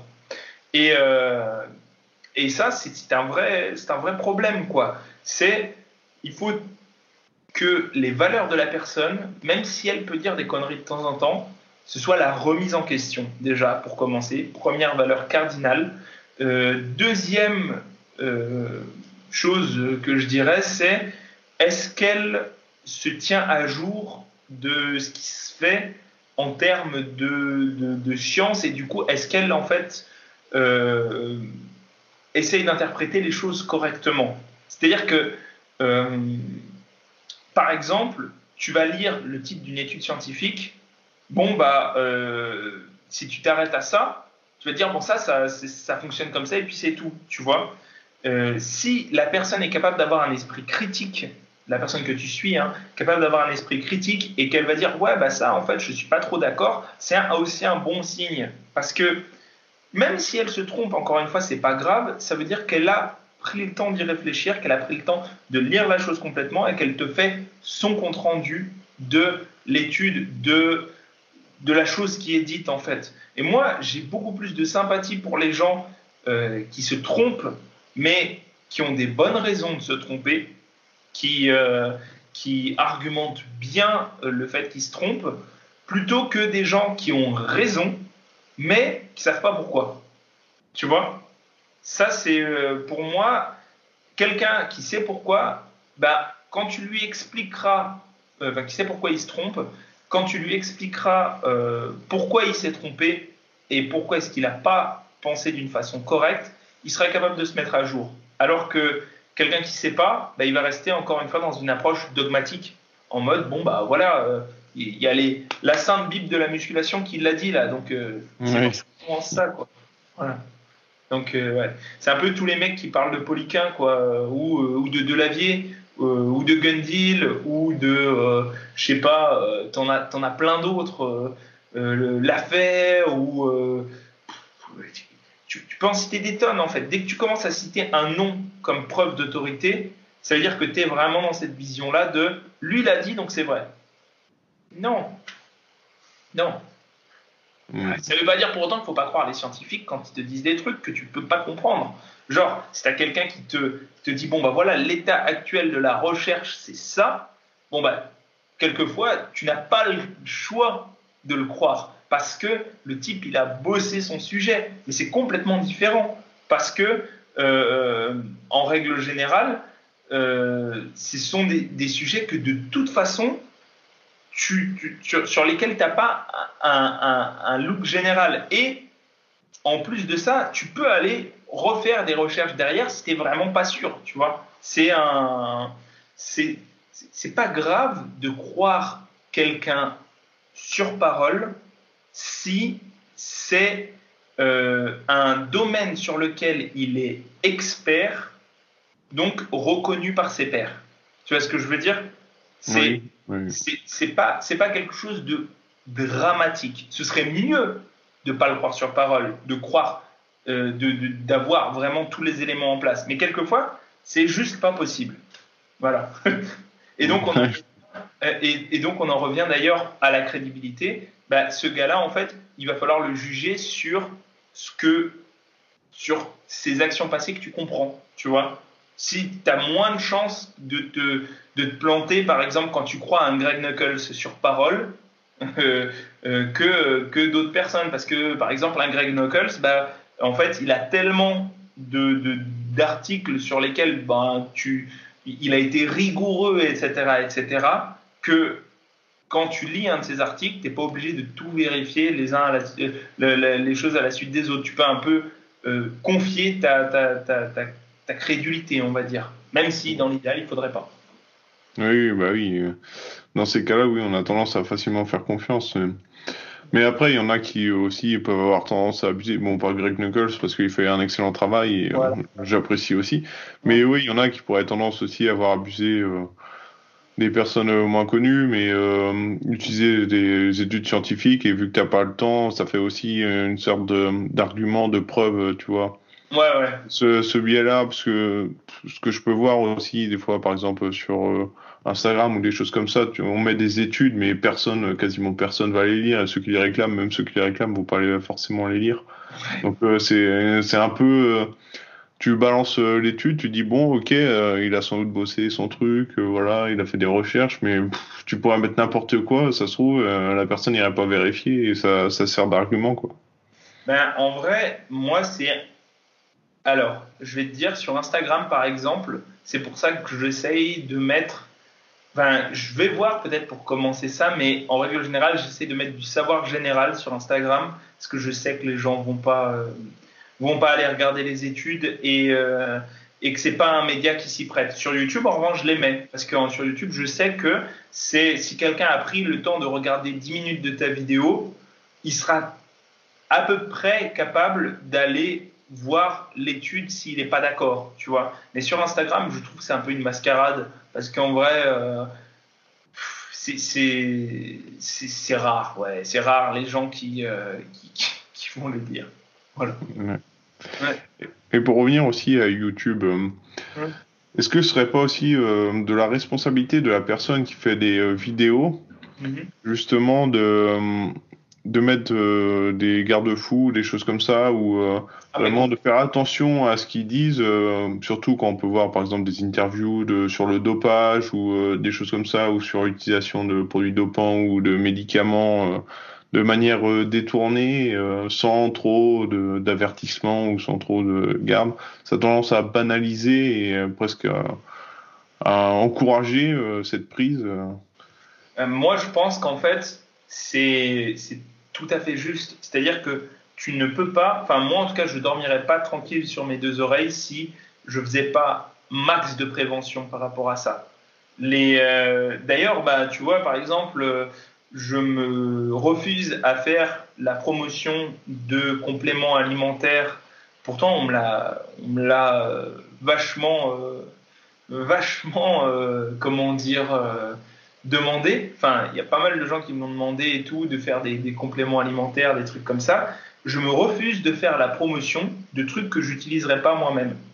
C'est euh, et même ce que j'utilise moi-même, euh, je veux expliquer à fond les risques, les, choses comme ça, euh, parce qu'en fait, bah, il y, a une forme de responsabilité. Quoi. Je me souviens de l'affaire d'Angel Phoenix il y a quelques années qui avait fait un masque à la cannelle. Et en fait, toutes les gamines s'étaient fait un masque à la cannelle. Sauf que la cannelle, la cannelle c'est abrasif, il me semble. Enfin, c'est en tout cas, ça a un effet inflammatoire. Et euh, du coup, ça, ça leur a éclaté la, peau. Elles se sont, euh, elles se sont retrouvées sur le million de personnes qui la suivaient. Forcément, si tu en as même 10 000 qui testent, statistiquement, si tu as un produit qui est irritant, voilà, c'était le terme que je cherchais, irritant, bah, tu vas en avoir des gens irrités. Donc, euh, donc c'est, voilà, il y a une énorme responsabilité des youtubeurs et peu l'apprennent. Peu vraiment euh, se. Il y a beaucoup de gens, notamment dans le milieu du fitness, beaucoup dans le milieu du fitness, qui te disent vas-y, fonce, achète ça. Déjà, moi, d'un point de vue moral, ça m'emmerde parce que euh, quand tu dis à des gens d'acheter des trucs, euh, bah, il y, a, y, a, une forme de. Comment dire Il faut que vraiment tu sois sûr de ton coup, quoi. Tu vois? Il faut que toi, tu sois capable de l'acheter. Tu dis, voilà, moi, je veux. Enfin, ça, c'est vraiment quelque chose que j'achèterais si on ne me l'avait pas donné. tu vois, parce que souvent, les produits sont donnés. Et. Euh, et du coup, parce que du coup, on oublie souvent ça, mais il n'y a pas que la responsabilité en termes de maladie, il y a la responsabilité en termes de pouvoir d'achat. Si, si tu prives quelqu'un, c'est con, hein, mais moi, euh, priver quelqu'un de ses 20 balles, de ses 30 balles, euh, euh, ou 50 balles, ça peut aller loin hein, pour les, produits sponsorisés, juste parce qu'il faut qu'il achète une de mes merdes, bah, je me sens pas bien parce que j'ai... oui, c'est sa faute, il s'est fait embrigader, tu vois, là-dedans, mais j'y ai contribué de façon active, tu vois. Et, euh, ça, ça m'emmerde. Je ne suis pas contre faire de la pub aux produits, loin de là. Je pense même que c'est très important de mettre en avant les produits que tu penses être bons pour l'industrie. C'est-à-dire que, parce que si euh, les gens comme moi euh, qui essayent de faire de leur mieux à ce niveau-là ne le font pas, bah, les autres euh, ceux qui n'ont aucune vergogne euh, vont y aller comme des sauvages pour promouvoir des trucs pourris et en fait on va se retrouver envahi de trucs pourris. Donc euh, c'est pour ça que notamment mon sponsor actuel Greenway, j'essaie de vraiment les mettre en avant parce que je pense qu'ils font un bon truc et je veux voir plus de ça sur le marché. Voilà. Ouais, ok. Oui, c'est compréhensible. Euh, concernant un peu sur euh, ton parcours avec euh, la musculation, bah, tu as commencé, tu as dit, il y a 5 ans à peu près, c'est ça? Ouais. En fait, je faisais de, la, comme je te dis, du crossfit du pauvre, donc de la prépa physique, mais j'étais allé quand même assez loin, quoi. Tu vois, je faisais pompe, traction, machin et tout, mais euh, des tractions, euh, je me faisais des entraînements où j'en faisais 100, tu vois, dans la même séance. euh, voilà, quoi, tu vois, c'était c'était tranquille, c'était mon, mon truc, quoi. Donc, j'ai pas vraiment euh, commencé de level 0-0, tu vois, euh, quand j'ai commencé. Mais oui, ça fait 5 ans. Voilà, pardon, je voulais pas t'interrompre. je Non, pas de souci. Euh, dans ce parcours, est-ce que tu as eu des fois des entraînements, enfin, ou des méthodes d'entraînement un peu hard ou hautes, euh, comme tu as pu t'entraîner euh, dans la pratique du kendo, ou, ou je sais pas, aller chercher une sorte de dépassement de soi, ou faire des choses que personne n'a jamais fait avant, ou des choses comme ça? Ça m'intéresse pas du tout ça en fait. C'est-à-dire que euh, moi, la musculation, c'est fait, je le fais pour l'aspect un peu physique, hein, c'est sûr, pour euh, me vendre en tant que coach, mais je le fais avant tout pour le kendo et ça, c'est pour ça que j'ai commencé d'ailleurs finalement. euh, pour le côté avoir mis la main à la pâte, mais pour le kendo, vraiment, encore une fois, j'insiste dessus, en priorité. Et il faut bien savoir que ça m'intéresse pas du tout de me dépasser, d'aller au-delà de mes limites en musculation, parce que je trouve que même quand tu fais une séance de musculation hard, c'est rien comparé à du cardio hard en fait. C'est pour ça que ça me fait bien marrer les mecs qui font uniquement de la muscu et qui crachent sur le crossfit.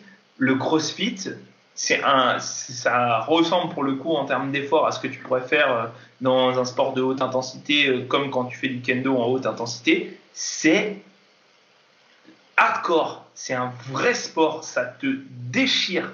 Et, euh, et, et les mecs qui font juste, qui, qui soulèvent juste leur max, tu vois, alors j'ai honnêtement, hein, je respecte à fond les, les euh, power lifters, les strongmen, euh, surtout les strongmen d'ailleurs, parce qu'en fait, ça n'a rien à voir. Pourquoi je parle des strongmen Les strongmen n'ont rien à voir. Eux, ils font un- aussi un truc un peu à la, à la Ouais. crossfit, c'est vraiment hardos, tu vois. Mais, euh, mais euh, pour te dire, euh, je, je respecte les powerlifters, je respecte les mecs qui font du bodybuilding, etc. Mais, mais je trouve que c'est- facile le- le- le- le- le- l'effort du bodybuilding. Tu te et heureusement d'ailleurs, et c'est pas grave, et c'est pas et le but c'est pas d'aller me cher- de chercher à dépasser absolument le, le, le, de dépasser à chaque séance. Moi, mon but c'est progresser à long terme. Peu importe que ça implique de faire des séances qui soient moins dures à des moments, plus dures à d'autres. Je, je fonctionne pas du tout comme ça. Moi, ma, ma motivation, c'est la discipline en fait. C'est me dire que je vais avoir des résultats euh, qui vont toujours continuer à augmenter. C'est tout. Ok. Et euh, comment tu as décidé euh, de devenir coach euh, en musculation, fitness ou t'es t'es quoi T'es juste coach en musculation, pas de pratique fitness ou tu as les Non, deux non. Non, non, je suis, je suis coach haltéro-muscu, mais pas, pas de pratique fitness. Déjà, je ne crois pas au cours collectif tel qu'il est pratiqué dans les clubs, c'est-à-dire euh, faire euh, de l'activité, on va dire, euh, sur de la musique chorégraphiée et tout, où tu dois faire rôle modèle. Ça, ça me, c'est pas que ça me plaît pas, c'est que, en fait, je considère que cool s'il y a des gens que ça fait bouger, tu vois génial s'il y a des gens qui se sentent bien et tout. Mais en tant que coach, ça me, je, je conseillerais, je conseillerais ça que aux gens qui n'aiment que ça. Voilà. C'est euh, tout le reste. euh, si tu veux te renforcer musculairement, va faire de la muscu. Si tu veux euh, faire même du, cross-training, tu vois, un peu à la CrossFit, mais avec un coach, bah, très bien, ça fonctionne très bien aussi. Je donne des cours de, cross-training et ça me pose aucun problème parce qu'il peut y avoir de la correction individuelle. Mais quand le coach il est juste devant, il fait tout le cours, bah déjà, faut tous les gens que je connais qui ont passé leur BP, GEPS, fitness, qui ont fait, qui, qui, qui ont fait un an de cours, machin et tout, ils ont fini cramés. Ils finissent cramés, ils font, euh, ils font euh, 15-20 cours par semaine, ils sont éclatés et, euh, et en fait, ben, ils sont, euh, comment dire, ils, ils, ils sont pas bien quoi pour le long terme en fait leur carrière à long terme elle est un peu elle est un peu mise mise comme ça tu vois sous, sous, sous le tapis quoi enfin je je saurais Ouais, pas oui. dire Ouais. sous- Ouais. Il y a beaucoup qui arrêtent assez prématurément leur carrière de fitness. Voilà. euh. instructeur. Exactement. Et donc, du coup, ça me plaît pas d'un point de vue coach, mais ça me plaît pas non plus d'un point de vue élève, parce qu'en fait, euh, tous les gens qui sont dans ces, dans ces groupes-là, en fait, euh, bah, ils se retrouvent à, à, souvent stagner pendant très longtemps ou se blesser parce qu'ils ont une mauvaise forme, une mauvaise exécution. Euh, moi, ça me plaît pas. Donc, c'est pour ça que j'ai fait coach muscu. Et pourquoi j'ai fait coach muscu? D'abord, j'ai passé un diplôme américain parce que je voulais aller bosser à l'île Maurice et que le BPGEPS là-bas, il faut bien savoir que l'île Maurice, ça n'est pas un dom-tom, hein, c'est un pays à part entière. Et du coup, ben, je voulais aller bosser avec mon diplôme américain. Tu n'as pas besoin du BPGEPS du coup là-bas. C'est pareil en termes de reconnaissance, sauf que le diplôme américain coûte 10 fois moins cher et peut être fait par correspondance chez toi. Donc, ben voilà quoi, c'était le banco. J'ai passé mon diplôme, pas de souci. Euh, euh, je l'ai eu avec euh, un truc comme un score 90% de, de, trucs, donc j'étais bien quoi, tu vois. C'était faire l'équivalent, genre j'avais eu 18 sur 20, tu vois, à l'examen final, donc j'étais fier de moi, tu vois, j'étais vraiment content. Et, et, je me dis, je vais aller bosser là-bas, mais le problème, c'est qu'en fait, j'étais fiancé à mon ex, il hein, faut savoir, et et euh, elle m'a largué euh, dès que je suis arrivé pour on devait passer les fêtes avec sa famille, avec ma famille. Le jour où j'arrive sur place, euh, on devait y rester un mois. Hein. elle me largue, donc bref, génial, tu vois. super l'accueil. ouais, tu vois, genre tu dis, waouh, super. donc c'était un mois de déprime, mais après il a fallu se remettre sur d'autres rails et je me suis dit, bon, bah, je veux bosser en France, je veux avoir mon BPGEPS. Et euh, parce qu'il faut bien le savoir, ça, tu n'as pas le droit de coacher contre rémunération sans diplôme en France, malgré tout ce qui se fait sur Instagram, de plein de gens qui euh, voilà, euh, font, font les coachs sans, sans diplôme, tu vois. Alors, c'est très bien. Je, franchement, je critique pas les gens qui font ça, ils font ce qu'ils veulent, tu vois. Mais moi, je me sentais pas à l'aise avec le fait de. Euh, je, trouvais que c'était pas honnête parce que le métier de coach sportif, ça n'est pas un. Comment dire Ça n'est pas quelque chose qui s'improvise euh, parce que tu as des connaissances. Coacher les gens, c'est savoir les accompagner pour, euh, comment dire, pour qu'ils fassent au mieux de leur capacité et savoir les accompagner pour qu'ils ne se blessent pas, etc. Et ça, c'est une connaissance que tu ne peux pas avoir uniquement dans les livres. Moi, je voulais avoir mon diplôme, tu vois, euh, américain, et ensuite aller bosser en salle directement euh, à l'île Maurice pour pouvoir acquérir de l'expérience de terrain. Mais je voulais pas euh, arriver et puis faire du coaching online comme ça juste parce que j'ai mon diplôme, mon diplôme américain. J'ai voulu le faire au départ euh, parce que je me suis dit, euh, enfin en France même, j'ai voulu le faire au départ en me disant bon bah ça doit le faire. Et puis en fait je me sentais pas du tout à l'aise avec ça. Je me suis dit non, euh, c'est c'est pas ça va pas fonctionner pour moi. Donc j'ai passé mon BPGEPS et là je me suis lancé vraiment dans le coaching, ce qui me permet d'avoir une bonne D'ailleurs, comme bah, ça fait un an et cinq mois maintenant que je suis, je bosse à ma salle là, bah, ça me permet d'avoir une expérience que toutes les personnes qui, euh, qui n'ont pas euh, cette expérience-là finalement, euh, ça, me permet d'avoir ce, ce, bagage-là supplémentaire qui, je pense, est extrêmement utile pour connaître les questions et les problématiques des gens au quotidien. parce qu'il faut être proche des gens pour savoir un minimum ce qu'ils veulent. Donc ça, c'est dit. Et pourquoi, du coup, j'ai voulu devenir prof, euh, enfin coach de muscu, euh, tu vois, prof, ça revient, euh, coach de, de, de muscu, ben, c'est parce que je, je, je, me suis passionné de la prépa physique et de la musculation. À terme, j'aimerais faire un diplôme de préparateur physique, tu vois. il y en a un très bien sur Lyon, justement, il me semble. Ouais, il y en a un sur Lyon et j'aimerais bien le faire, mais je me laisse encore un ou deux ans avant de l'attaquer, histoire d'accumuler plein de connaissances et de et surtout de comment dire d'avoir de m'être établi financièrement parlant, histoire de, de, pouvoir passer ça en toute sérénité parce qu'il coûte un peu cher et euh, il demande des aménagements de planning, etc. Donc, donc voilà, j'aimerais bien avoir ce, ce, diplôme-là pour faire de la préparation physique d'athlète parce que en tant en tant qu'athlète de haut niveau, ben, je pense être plus proche de ça, quoi.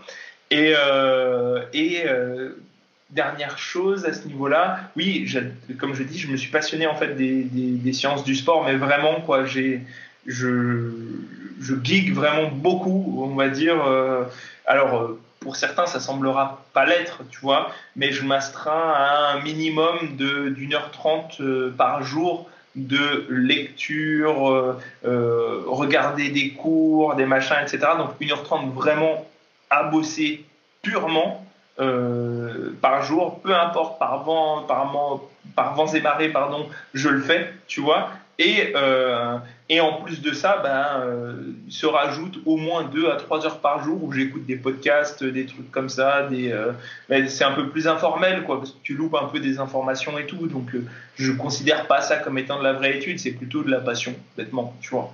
Donc, donc voilà, quoi. Je, je, je suis vraiment à fond là-dedans depuis, depuis bien trois ans. Tu vois, vraiment, vraiment à fond. Voilà.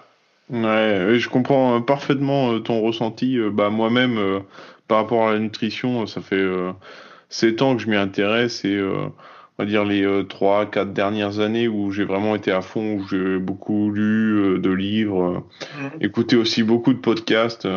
c'est ouais, pareil, 1h30, 2 heures de podcast par jour, donc ça te fait sacrée somme de connaissances en plus à la fin de l'année. Ouais. On multiplie par euh, plusieurs années, euh, c'est énorme. Donc euh, oui, c'est une bonne idée d'écouter les podcasts et c'est pour ça que j'en fais un justement. Ouais. Et mais c'est aussi pour cette raison que je voulais aussi être diplômé parce que je me sentais pas forcément à l'aise entre un mix du syndrome de l'imposteur et aussi cette responsabilité. Ouais où euh, tu prends quand même euh, la santé des personnes en, en jeu quoi c'est pas c'est pas anodin de dire euh, ouais tu manges de cette façon ou autre et. Et ça va forcément avoir des impacts sur ta santé et des fois c'est un peu oublié ça. Je trouve que c'est trop banalisé. C'est même pas parce qu'on mange que ça ça va pas faire grand chose quoi. Bien au contraire. Et j'ai envie de dire en plus de ça le domaine de la nutrition est encore plus touché par ça je trouve. Ça c'est mon avis, hein, mais tu es encore plus dans un domaine où c'est vraiment chaud à ce niveau-là. C'est, j'ai l'impression que parce que tout le monde mange, tout le monde pense que son avis euh, vaut quelque chose sur la nutrition. Alors que je prends toujours cet exemple-là, mais tout le monde va chier tous les jours et pourtant on se s'autoproclame pas proctologue pour autant, quoi, tu vois. Donc euh, c'est, vraiment, euh, ça n'a aucun rapport, quoi. C'est un, c'est, enfin mais le nombre de trucs en plus que, en fait, tu peux lire à droite, à gauche de gens qui ne connaissent rien, qui te disent ça, c'est cool. Je trouve ça fou, quoi. Donc, euh, j'ai beaucoup de respect pour ce que tu fais, notamment euh, bah, pour te suivre depuis un moment. Ça me, c'est big up. voilà. merci. Ouais, oui, bah, on, s'est, euh, on a commencé à communiquer depuis le poste sur les fibres, hein. donc euh, ça je me rappelle. Parce que ça m'a fait plaisir, tu vois que parce que je te suivais, donc euh, j'étais content à ce moment-là que tu viennes même dans ta story parler de moi, donc oui, ça, ça m'a touché. Bah ouais. quand je quand je découvre des gens qui ont un, un contenu très intéressant et pas manichéen surtout, moi c'est ce que j'essaye de, de promouvoir je pense qu'il faut faire l'effort de les promouvoir. Ça ne coûte rien. C'est euh, pas quelque chose qui qui est problématique et je trouve que d'ailleurs c'est un gros problème de euh, du feed game etc. C'est que tu as très très très peu d'interaction entre les gens. Euh, les, les, gros créateurs qui restent un petit peu sur leur euh, leur piédestal, tu vois, et qu'on comment dire, qui sont pas très accessibles. Et, et moi, ça me fait chier. Moi, dès qu'il y a quelqu'un qui m'envoie une question sur Instagram, bah, je prends le temps d'y répondre, même si c'est laconiquement, tu vois, en disant ouais, euh, bon, euh, c'est un peu comme ça, mais écoute, euh, je te conseille d'aller sur mon Discord, par exemple, parce que je l'ai créé pour ça, pour avoir des gens qui posent plein de questions auxquelles on peut répondre, tu vois. Mais, mais j'essaie d'être toujours un peu au plus proche des gens parce que est-ce que c'est vrai que quand tu arrives à un million d'abonnés, peut-être que tu n'arrives plus du tout à gérer les demandes. Euh, C'est vrai que euh, ça doit être un peu chiant euh, aussi pour d'autres et tout, mais je pense qu'il y a quand même une espèce d'énorme hypocrisie à ce niveau-là, parce que un mec qui a un million d'abonnés qui va voir un mec qui en a 100 000, bah, le mec qui a 100 000, il répond pas à, à, tous les lambdas, on va dire, entre guillemets, qui lui posent des questions. En revanche, le gars d'un million d'abonnés, t'inquiète pas qu'il aura ses réponses dans la dizaine de minutes, tu vois, même pas la minute la plupart du temps, parce qu'ils y voient un intérêt. Et ben moi, je, suis peut-être un peu utopique, mais je vois un intérêt en tout le monde parce que je considère que tout le monde peut être intéressant et euh, euh et que ben je vaux pas mieux que n'importe qui qui vient me parler en fait. C'est c'est pas parce que j'ai un peu plus d'abonnés, un peu plus de followers, un petit peu plus de, de portée que certaines personnes que pour autant euh, je dois me penser euh, à un méga king de je sais pas quoi. Et peut-être que ça, ça m'a été apporté par le kendo où je me suis rendu compte que des papis de 80 ans pouvaient m'éclater la tête ou euh, par le monde du travail où j'ai beaucoup bossé dans ma vie dans plein de métiers ingrats, on va dire, la chambre froide, mais j'ai aussi fait de l'intérim en en, manutention sur des chantiers, des choses comme ça. Donc euh, tu côtoies des gens qui peut-être intellectuellement, bon bah voilà, c'est pas des flèches ou des lumières ou quoi que ce soit, mais euh, donc euh, par rapport à toi, tu vois qu'elle peut faire de l'université des trucs comme ça, ben tu te sens un peu pas supérieur, mais comment dire, un peu plus aisé intellectuellement. Bah pourtant les mecs ils te défoncent en termes de, en termes de, de connaissances pratiques, de trucs à faire et tout, et tu te sens mais ça te remet à ta place. Et j'ai même envie de dire, il y a des fois des mecs sur les chantiers qui sont très loin d'être débutants, euh, euh, très très très très loin dans les jobs ingrats. Tu as, souvent des fois des... Enfin, souvent des fois ça se dit pas, mais tu as souvent des mecs... Euh, euh, surqualifiés en fait, qui n'ont pas pu avoir de job ailleurs et euh, t'es pas à l'abri que ton postier. Moi j'ai un pote qui est postier. Tu te rends compte? Il est postier alors que il a fait des études de médecine. Il a allé jusqu'à la thèse. Hein. Il a fait hein, son, son, truc de médecine et après il est devenu postier. Ben, je suis sûr qu'il y a des mecs qui doivent le regarder, qui doivent se dire ouais, ce pauvre postier là, je vaux mieux que lui et tout. Le gars, il, il est dix fois plus intelligent qu'eux, dix fois plus cultivé, tu vois, mais mais pour autant, bah, il, est, il est lambda, tu vois, c'est un peu le maître de kung fu dans, euh, qui, qui a pas l'air, tu sais, dans les, dans les films, là, où le petit vieux et tout, euh, euh, maître Roshi, là, tu vois, le, voilà, quoi, tu sais, il est, il est dans son petit truc et tout, et bah, rien que ça, tu vois, tu te dis, bah, en fait, il y a de la valeur dans tout le monde, donc, faut surtout pas prendre les gens de haut, et, et voilà, quoi. Ouais, ouais j'ai souvent fait aussi ce constat, c'est on s'intéresse plus au messager qu'au message qui le transmet et on juge plus facilement justement le messager pas forcément le message et mm. c'est un peu dommage et il faudrait un peu changer cette mentalité et c'est pour ça que j'aime bien aussi ton contenu parce que tu es dans cette optique là et que moi aussi je partage cette optique cette vision des choses. Bah, merci ça fait plaisir en tout cas. Euh, après euh, dans ton milieu euh, de la musculation, euh, est-ce que tu vois des choses des fois qui peuvent te paraître euh, hallucinantes, euh, aberrantes, ou, ou tu trouves que ça s'améliore dans le temps, ou il y a toujours quand même un décalage bah, Moi, ce que je trouve aberrant, c'est la mentalité des gens qui font de la musculation la plupart du temps. Ça, ça me... ça, ça me... À chaque fois, je me dis, mais, mais qu'est-ce qu'il faut pas être con pour faire ça, quoi? L'immense majorité des, gens qui ont commencé euh, la musculation, euh, en tout cas à but esthétique, hein, euh, voilà, c'est parce qu'ils se sentaient mal dans leur peau. D'accord? Qu'est-ce que font peut-être pas la majorité des pratiquants de musculation, mais en tout cas une bonne minorité bien visible et bien bruyante, qui ne devrait pas exister selon moi, ben, humilier physique des autres. Et es là, tu te dis, mais c'est complètement con. C'est parce que tu te sentais euh, mal que tu as commencé la muscu.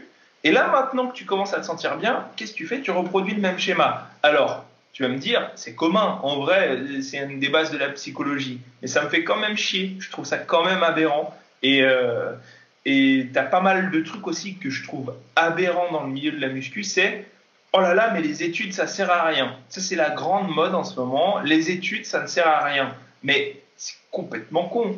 C'est, une étude, c'est un outil. C'est comme dire, oh bah les couteaux à steak, ça sert à rien. Bah si, ça sert à couper des steaks. Mais euh, c'est sûr que si tu vas manger ton bol de pâtes avec euh, ton couteau à steak, bah ça va pas te servir à grand chose, tu vois.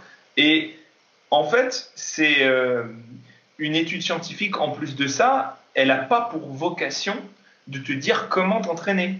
Elle a pour vocation de te dire ce qui marche le mieux ou étudier un phénomène, mais on va dire une étude vraiment axée sur un protocole. Elle va te dire ce qui est censé marcher le mieux pour la majorité des personnes. Voilà, c'est tout. Et euh, après, est-ce que ça veut dire que toi, ça va bien fonctionner pour toi? Tu sais pas, il faut que tu testes.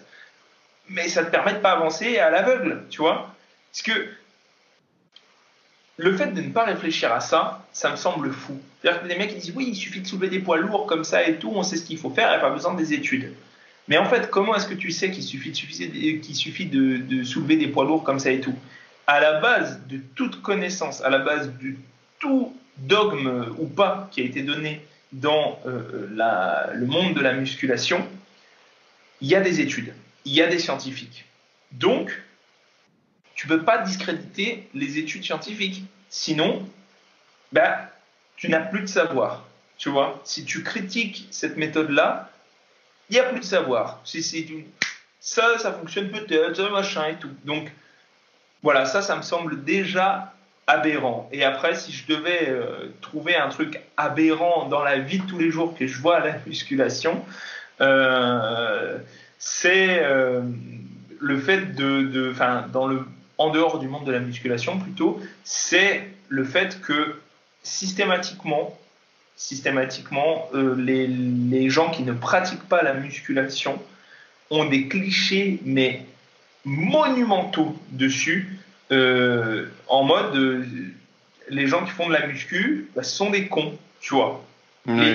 même les, sportifs, ce sont des cons. Et en mode, peut-être que c'est véhiculé par cette minorité très brillante dont je parlais avant. Et eux, pour moi, théoriquement, ce sont des vrais gros cons. Donc, euh, donc oui, c'est tout à fait possible que ce soit eux qui nous pourrissent toute l'image. Mais je pense qu'il y a une espèce de truc un peu plus profond que ça, qui oppose l'esprit à la chair, on va dire, dans la mentalité en particulier française, même si je suppose quand même que c'est un peu relayé euh, un peu dans tout le monde occidental parce que euh, tu as quand même toujours le cliché du sportif américain, tu sais, euh, qui vient faire chier le petit nerd, tu vois, et qui est pas très sympa et qui est un peu un débile. Euh, du coup, bah, ça doit être un peu toujours la force qui s'oppose à l'esprit, alors que dans la pratique, on remarque que bien souvent, ben, les gens qui ont le corps le plus sain, le plus en forme, alors je ne parle pas de stéroïdes ou quoi que ce soit, je te parle dans la limite du raisonnable évidemment, ce sont les gens qui ont aussi l'esprit le plus affûté. Donc euh, voilà, ça c'est une, vraie aberration qui, m'embête en fait dans cette société à l'heure actuelle où pourtant on est euh, très à fond sur l'acceptation de tout le monde. Voilà. Ouais, ce que tu dis, oui, je pense c'est un peu général et vaut un peu pour peut-être toutes les civilisations, enfin, ou au moins occidentales. Parce que quand je faisais mes recherches, euh, moi, sur euh, la calvitie, par exemple, je tombais sur des phrases assez anciennes du genre que seuls euh, les idiots gardaient leurs cheveux et que les personnes intelligentes euh, perdaient leurs cheveux. Et ça faisait référence aussi aux métiers tu vois manuels aux gens qui sont dehors au travail physique. Et euh, les gens intellectuels qui avaient tendance à perdre leurs cheveux avec des professions comme avocat professeur scientifique voilà. Donc c'est un peu cliché partout quoi. Ça n'a rien à voir avec le fait qu'il est resté tout le temps enfermé sans lumière du soleil, hein, ces gens-là. Ouais, pas, de vitamine, sédentarité. Euh. Non, mais moi, ça me. En fait, c'est aussi ce qui me flingue. C'est peut-être, ça fait partie de la même chose, c'est tirer des conclusions euh, à partir de, de choses qu'on n'a pas étudiées. C'est pour ça que la science a été faite, en fait. C'est pour pouvoir tirer des conclusions, il faut que tu aies des bases solides. Et ça, c'est. En fait, tout, personne ne se rend compte que tout le monde fait de la science mais mal, tu vois. Genre, en gros, la si tu essayes de déduire quelque chose d'autre chose, tu fais de la science. Mais tu le sais pas, tu vois. Tu, donc, du coup, tu prends la science pour quelque chose d'un peu réservé à une élite ou quoi que ce soit. Or, bah, c'est ça la science, c'est la méthode en fait pour y arriver. Et le problème étant que comme euh, ces gens-là ne savent pas qu'ils font de la science, bah, ils vont soit se dire que c'est inaccessible, soit discréditer la méthode scientifique. Et en fait, on devrait finalement, là je suis parti un peu loin, mais on devrait finalement essayer d'enseigner la méthode scientifique dès le, enfin de, sous ce nom-là de méthode scientifique euh, dès l'enfance, quoi, tu vois. C'est pour pas que ce soit un gros mot, quoi, tu vois. Bref, pardon, je suis parti dans tous les sens là. Non, non, mais justement, je suis euh, totalement d'accord avec toi. Et euh, moi, j'ai étudié en fait, bah, vu que je suis papa, je me suis beaucoup intéressé à l'éducation des enfants et surtout au petit âge. Et euh, bah, je constate justement que en fait les vrais scientifiques ce sont euh, d'abord eux les euh, bébés, les enfants, la découverte du monde. Bon c'est beaucoup par empirisme mais par déduction. Mais c'est vraiment dans cette recherche scientifique et sans a priori, surtout sans a priori, mmh. et toujours dans le pourquoi, dans, dans la recherche de, de la compréhension des choses et pas de, de recherche de validité d'idées, tu vois, préconçues ou de choses comme ça. Parce qu'on peut vite tourner aussi dans ce fait-là.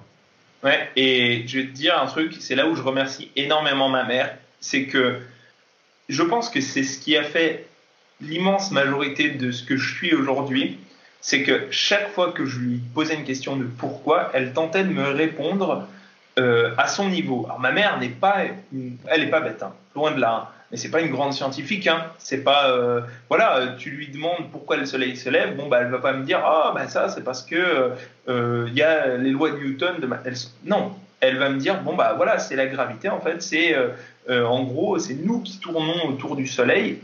Mais moi je trouve que c'est bien de fournir des explications comme ça et pas des espèces de contes affabulés parce que ce sont des enfants. Tu vois, moi, ce qui me, ce qui me flingue, c'est oui, mais tu vas pas détruire la magie de l'enfance et tout. Mais en vrai, la magie de l'enfance, tu peux pas la détruire. C'est aussi fascinant de, savoir que nous, on tourne autour du soleil que de t'inventer que le soleil va se cacher derrière l'horizon. Tu vois Sauf que dans un cas, bah, tu as donné des connaissances à ton gamin qui lui serviront toute sa vie. Et dans l'autre, ben, tu lui as donné des croyances qui fait qu'il sera plus enclin à croire des conneries plus tard. Moi, je euh, je suis pas du tout d'avis qu'on doit faire croire des mensonges aux enfants. Et je suis pas du tout non plus d'avis de faire croire des choses volontairement trop simplifiées aux enfants. Oui, il faut expliquer les choses au niveau de complexité qu'ils sont capables de comprendre. Ça ne veut pas dire que ce sont des débiles mentaux. Ça veut dire que euh, s'ils comprennent pas, tu utilises des mots plus simples, mais tu commences pas par simplifier ton vocabulaire à outrance. Moi, c'est ce qui m'a permis, par exemple, d'acquérir un bon vocabulaire et de comprendre l'immense majorité de, mes interlocuteurs et de pouvoir m'adapter à eux, c'est que quand j'étais enfant, on m'a jamais parlé comme un débile. Bref. Ouais, ouais. Bon, on peut le voir de toute façon. Euh, dès le départ, moi, ça a été une des choses contre lesquelles je me suis rebellé tout de suite. C'était euh, le fait de prendre cette petite voix aiguë et de parler ah, directement au bébé comme ça. Ah, ça va, ça va, ça va. Mais non, il faut leur parler euh, comme à des humains, euh, comme on se parle entre nous, et ils comprennent parfaitement. Et il n'y a pas de souci. En plus, ça permet d'accélérer leur développement. Donc, ouais, c'est clair qu'il y a beaucoup de choses à faire, beaucoup de travail à faire sur euh, l'éducation des enfants et comment les traiter. Mais bon, ça c'est pareil, c'est aussi, euh, vu qu'on a des enfants depuis la nuit des temps, bah, c'est comme manger. Il n'y a pas forcément besoin de se former, euh, tout le monde a son avis et tout le monde sait faire convenablement. Alors que la science, là aussi, peut nous aider justement à maximiser et potentialiser leur bonheur et leur développement. Je suis complètement d'accord avec toi. Et tu vois, quand tu dis ça, je suis sûr qu'il y a des gens qui sont effarés en se disant Mais il veut maximiser ses enfants, mais il n'a aucune comment dire, euh, c'est vraiment un scientifique, un scientiste ou je sais pas quoi, alors que mis dans des termes plus simples, ça veut simplement dire vouloir le maximum de bonheur pour tes enfants. Et je pense que personne ne souhaite l'inverse de ça, à moins d'être complètement tarbré, mais euh, là c'est encore une autre affaire. Donc euh, ouais, c'est, enfin, moi je suis très intéressé par l'éducation de base, et c'est peut-être pour ça aussi que euh, justement on parlait du fait que je voulais devenir professeur. Moi je considère que la clé de voûte, la clé, la charpente de l'humanité, c'est l'éducation, on va dire, et pas seulement l'éducation aux enfants, mais ça passe par les enfants. Pourquoi? Parce que euh, avant, je pensais que le terme pédagogie c'était un terme pourri parce que pédagogique, tu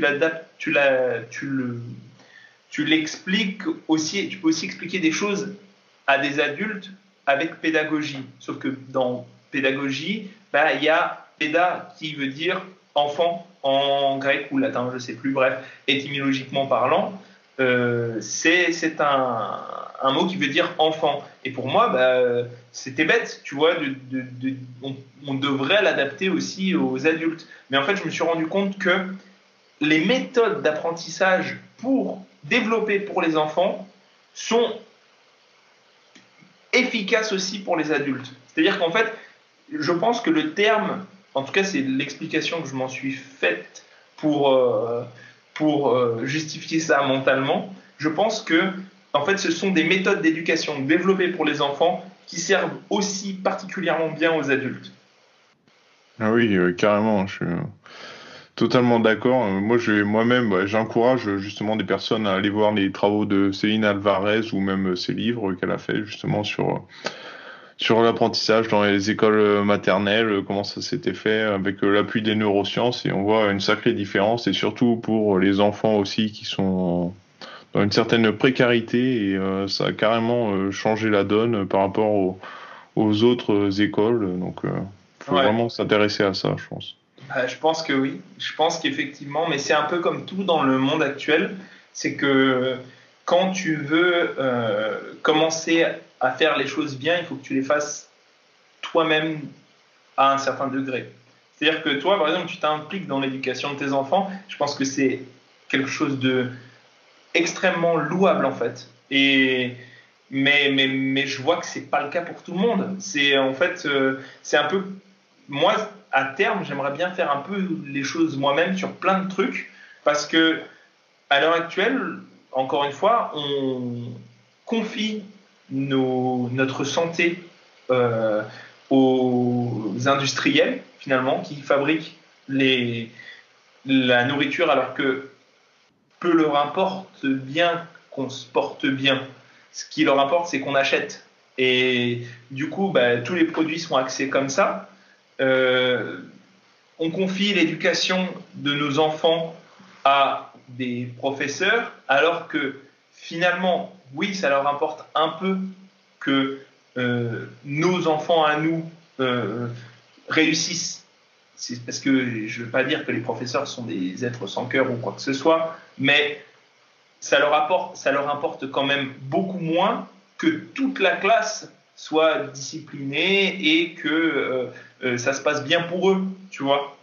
Et euh, plein de trucs comme ça, tu vois. C'est en fait, si tu veux avoir les choses optimisées vis-à-vis de tes objectifs, ben, au bout d'un moment, il faut mettre la main à la pâte. Et moi, j'aimerais bien un jour peut-être faire de la permaculture, faire des trucs comme ça, parce que euh, tu te, tu peux, enfin, c'est un peu ce proverbe-là qui dit t'es jamais mieux servi que par toi-même. Et c'est un peu ça, quoi. C'est, euh, ou alors, il faut que tu trouves des gens dont l'intérêt euh, c'est ta santé au niveau de ton alimentation, dont l'intérêt personnel, c'est que tes enfants soient bien. Enfin, voilà, après, euh, on peut partir aussi euh, justement sur un autre euh, paradigme. C'est les, les, gens très riches, ils peuvent se le permettre, ça. Ils peuvent recruter des gens, par exemple, des précepteurs, des, des personnes particulières qui ont tout intérêt à ce que leurs enfants se, se, développent de la meilleure façon possible parce que sinon ils sont pas bien payés. Et donc, à partir de ce moment-là, c'est beaucoup plus efficace. Ils peuvent recruter des agriculteurs ou des gens, euh, euh, des artisans qui ont tout intérêt à ce qu'on soit en bonne santé parce que sinon, les gens ne reviennent pas chez eux. Mais, mais c'est enfin, très complexe. Pardon. Mais, euh, mais voilà. Ouais, c'est assez.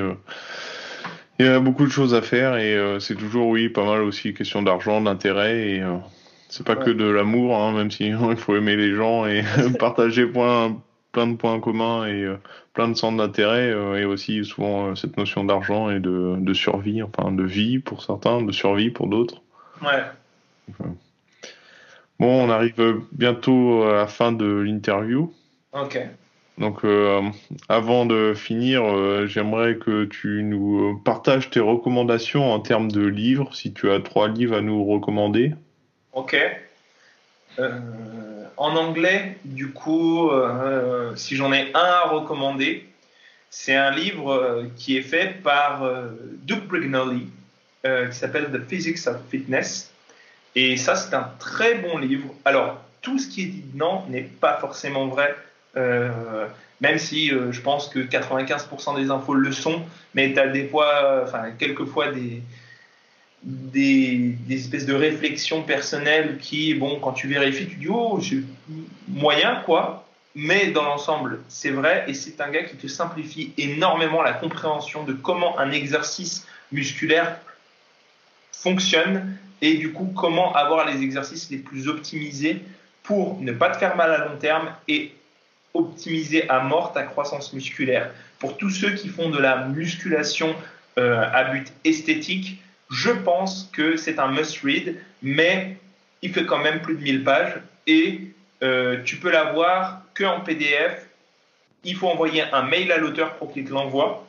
Et, euh, et voilà quoi. Donc c'est un, un, bon gros truc. Moi je l'ai imprimé. Là tu le vois derrière, c'est le, le, gros bouquin là où.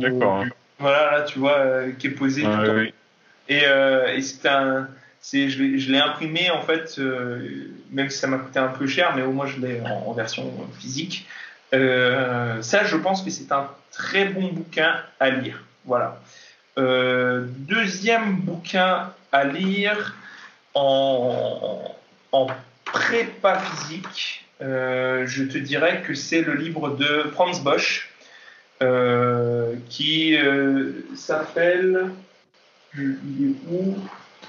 Je l'ai mis quelque part. Bref, euh, c'est, euh, je crois que c'est euh, méthodologie de l'entraînement. Non, je, écoute, je vais aller voir là tout de suite parce que je veux pas dire de conneries. Oui, Il est sorti assez récemment en français, non? Ouais, ouais, il est sorti en français. C'est affreux. préparation. Non, il est là.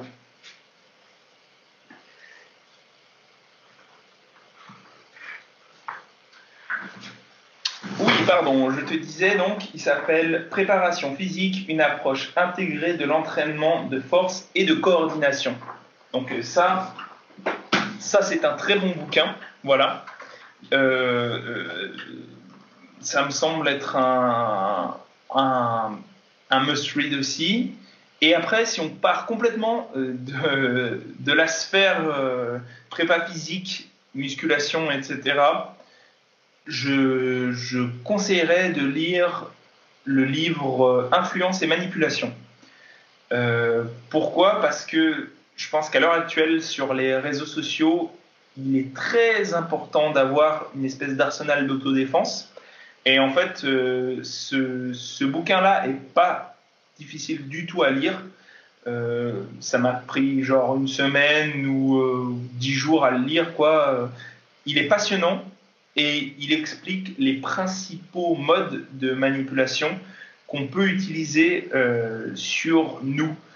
Et c'est bon après certains l'utiliseront pour le faire sur les autres, mais ça ça ne me regarde pas. Moi je pense que c'est très important d'être informé à ce sujet-là parce que euh, quand tu sais ça, tu peux prendre les décisions en toute conscience et tu, n'as pas cette espèce de creux bizarre à l'estomac, il en parle d'ailleurs dans son bouquin, euh, où tu te sens un petit peu forcé d'acheter certaines choses et tu comprends pas trop pourquoi.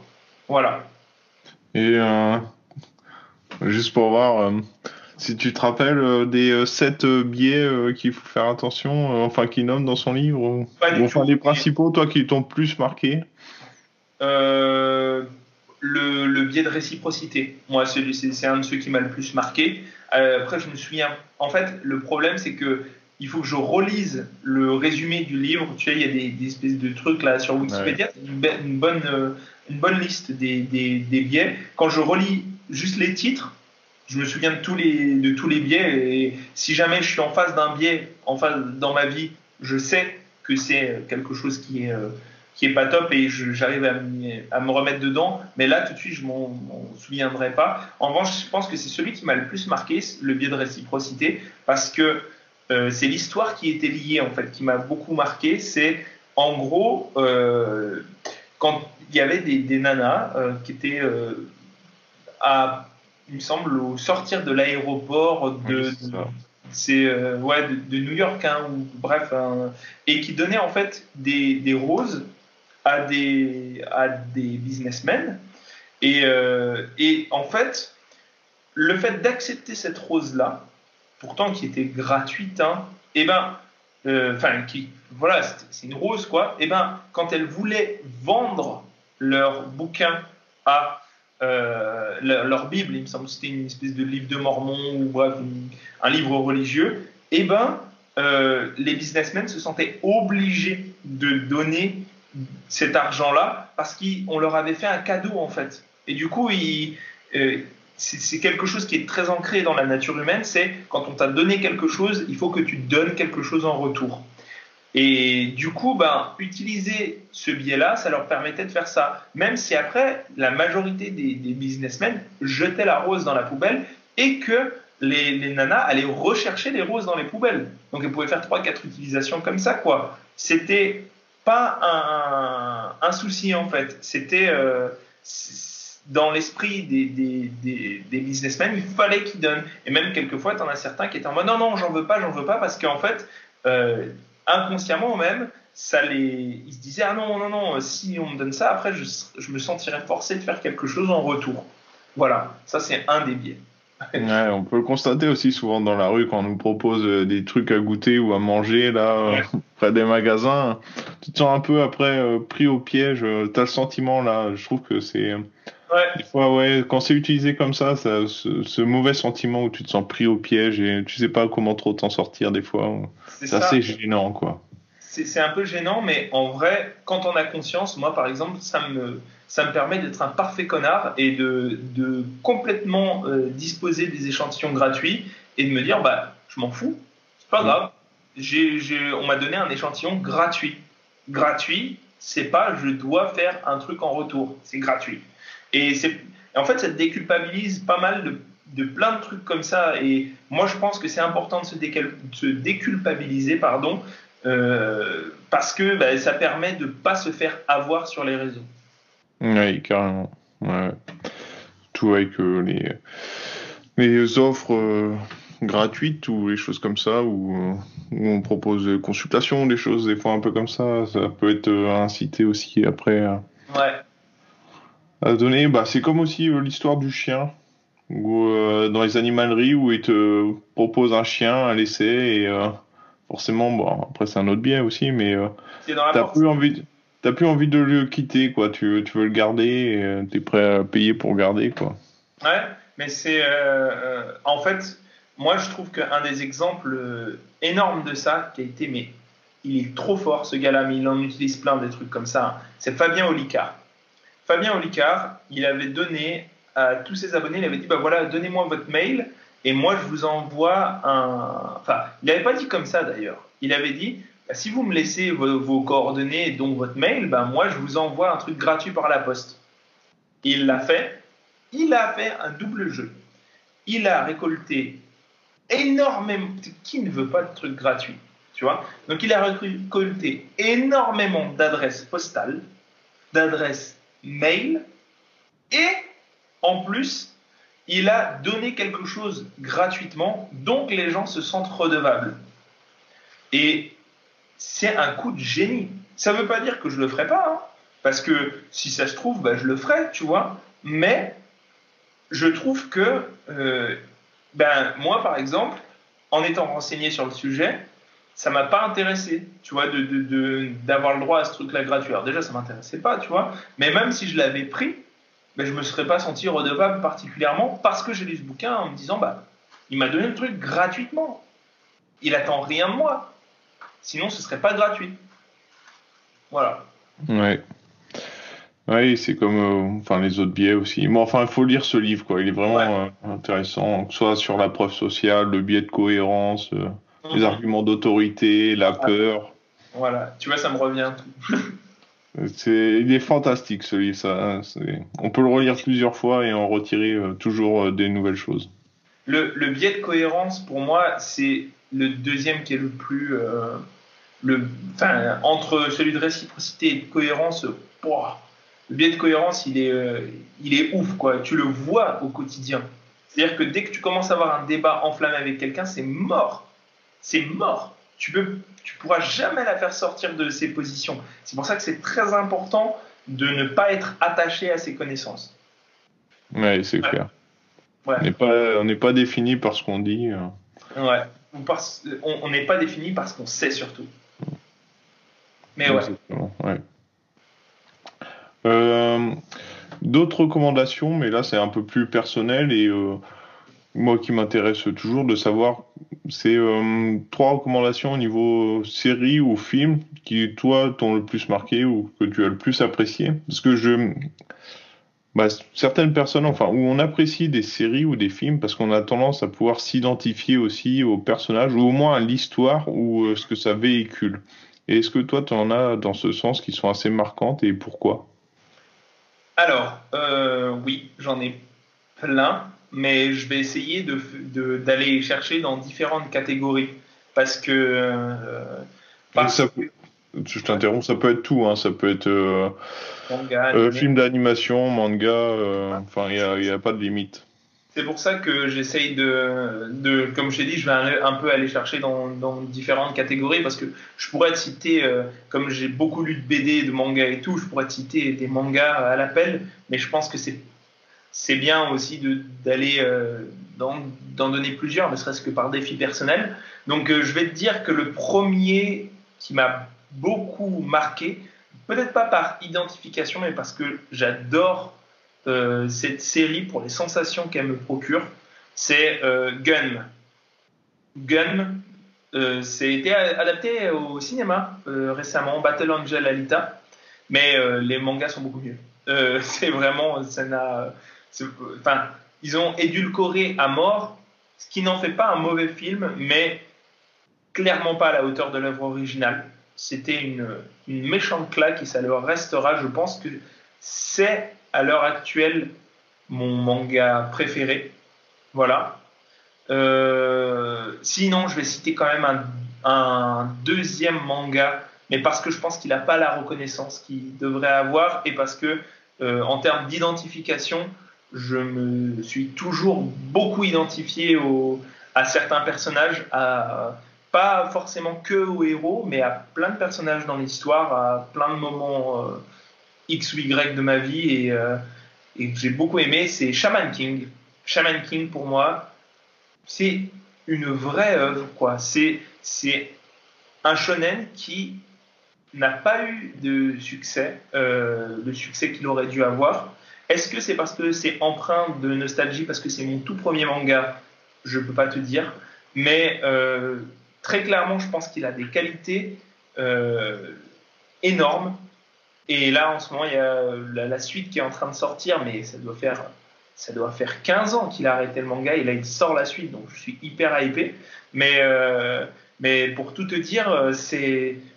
En fait, je pense que ça vérifie un petit peu le, une phrase que j'ai lue récemment c'est que si quelque chose est génial, alors forcément, sera. Euh, ça aura du, vraiment beaucoup de mal à être populaire, euh, c'est qu'en fait, il est tellement euh, top dans la façon dont il, fait les choses que ça ne peut pas parler à tout le monde.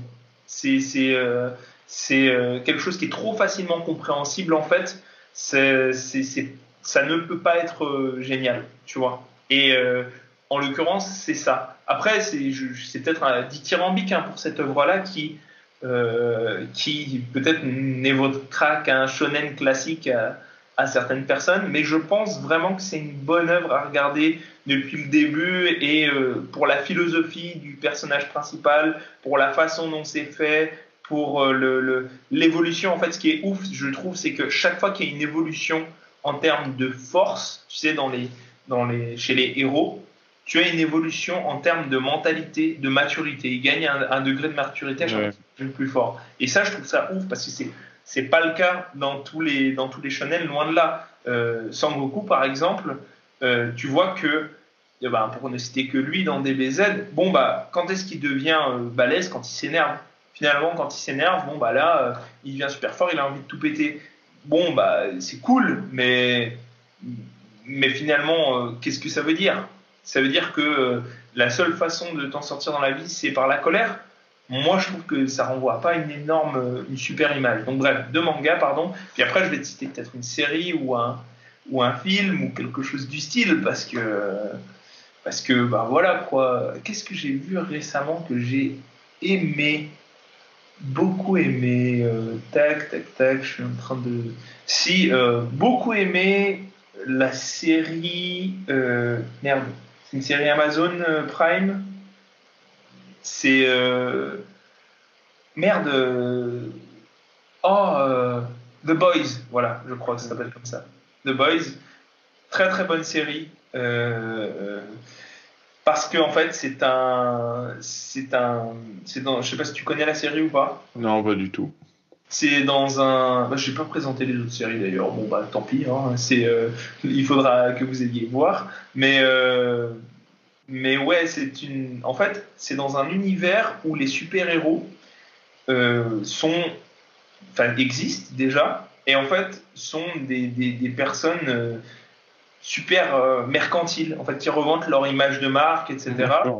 Et, et en gros bah, c'est un peu comme ça se passe actuellement avec le MCU et tout, sauf que bah, ils existent en vrai, quoi. Et du coup, ils font des films, ils font des, des, ils sauvent des gens et tout, mais en fait, ils s'en battent un peu les couilles des gens. C'est un peu des mecs euh, corrompus jusqu'à l'os, tu vois, qui veulent, euh, qui veulent surfer sur, euh, sur l'argent et tout, en gardant une image publique très, très favorable. Et en fait, tu rentres dans, dans cet univers-là où, là, je spoil pas, puisque en fait, c'est dans le, dans la le premier épisode, genre première scène, t'as un mec, euh, il, y a l'amour de sa vie qui est sur le trottoir, tu vois, et euh, tu sais, elle est sur le trottoir et lui, il va l'embrasser ou je sais pas trop quoi, et euh, il, lui a parlé et tout avant, et en fait, en une seconde, il reste plus rien d'elle, elle est atomisée, il y a du sang, tu vois, du sang qui gicle partout et tout, et en fait, c'est parce que tu as un super-héros qui qui a foncé et qu'on a eu. Euh, enfin, en gros, il était en train de courir, tu vois, un mec qui va super vite, qui était en train de. Il s'appelle A-Train. Il va super vite, il est en train de courir et tout. Et en fait, bah, il n'a pas vu qu'il y avait une civile sur son chemin et il l'a éclaté, quoi. Tu vois. Mais, euh, mais en mode dommage collatéral, et c'était même pas. Enfin, t'apprends à plus tard. Quand tu vois le gars déjà, tu dis putain, il court avec un sac comme ça, il a pas du tout l'air de poursuivre des bandits ou quoi que ce soit, quoi. Donc ça a pas l'air d'être un truc de. Voilà, mais. Euh, je ne veux pas te spoiler la série, mais, euh, mais en gros, c'est ce mec-là, tu vois, qui, euh, qui, euh, qui, a, qui, a, super la hargne envers, envers les super-héros et qui va créer, enfin, qui va rentrer dans une espèce de groupe qui est fait pour. qui, qui veut se venger un peu des super-héros, quoi. Donc, c'est super bien, c'est super cynique et euh, c'est vachement dans l'air du temps au niveau de, tout ce qui est mercantile sur, euh, sur les DC, Marvel et tout. Et une énorme critique de, la société, j'aime beaucoup. Et la série est très bien faite. Ouais, mais de toute façon, il y a toujours euh, dans les séries ou dans les films ou même dans les comptines ou les petites histoires, enfin peu importe l'histoire, il y a toujours des euh, fonds cachés de vérité sur la société et comment elle se passe. Donc à voir les Simpsons aussi, euh, c'est un sacré reflet de la société, surtout euh, un peu avec un peu un temps d'avance généralement.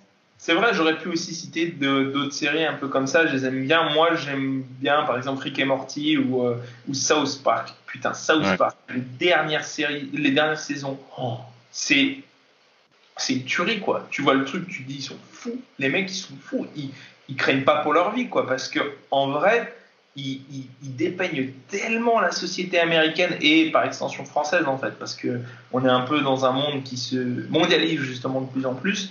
Et euh, je suis vraiment d'accord. Peut-être pas des fois avec les messages qu'ils font passer, mais sur la dépiction de la société, c'est le, c'est exactement ça, quoi. Ouais, voilà. Ouais. Euh, une dernière question.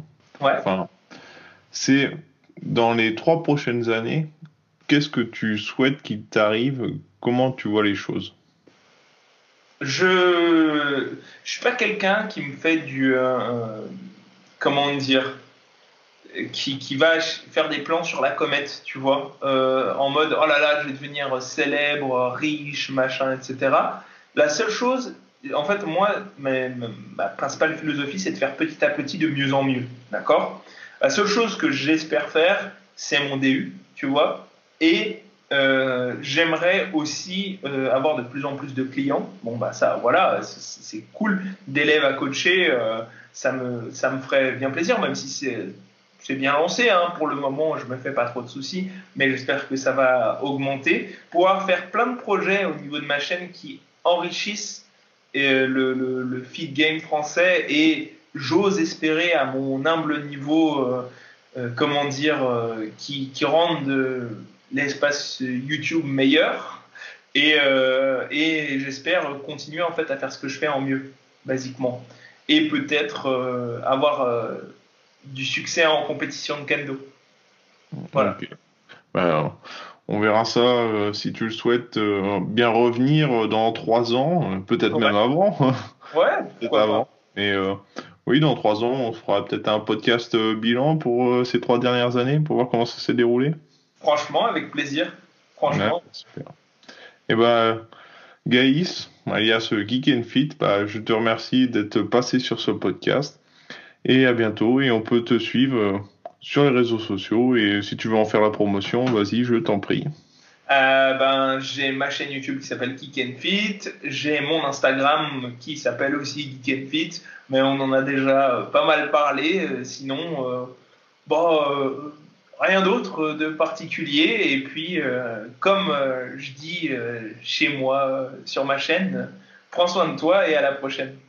Ouais, à la prochaine.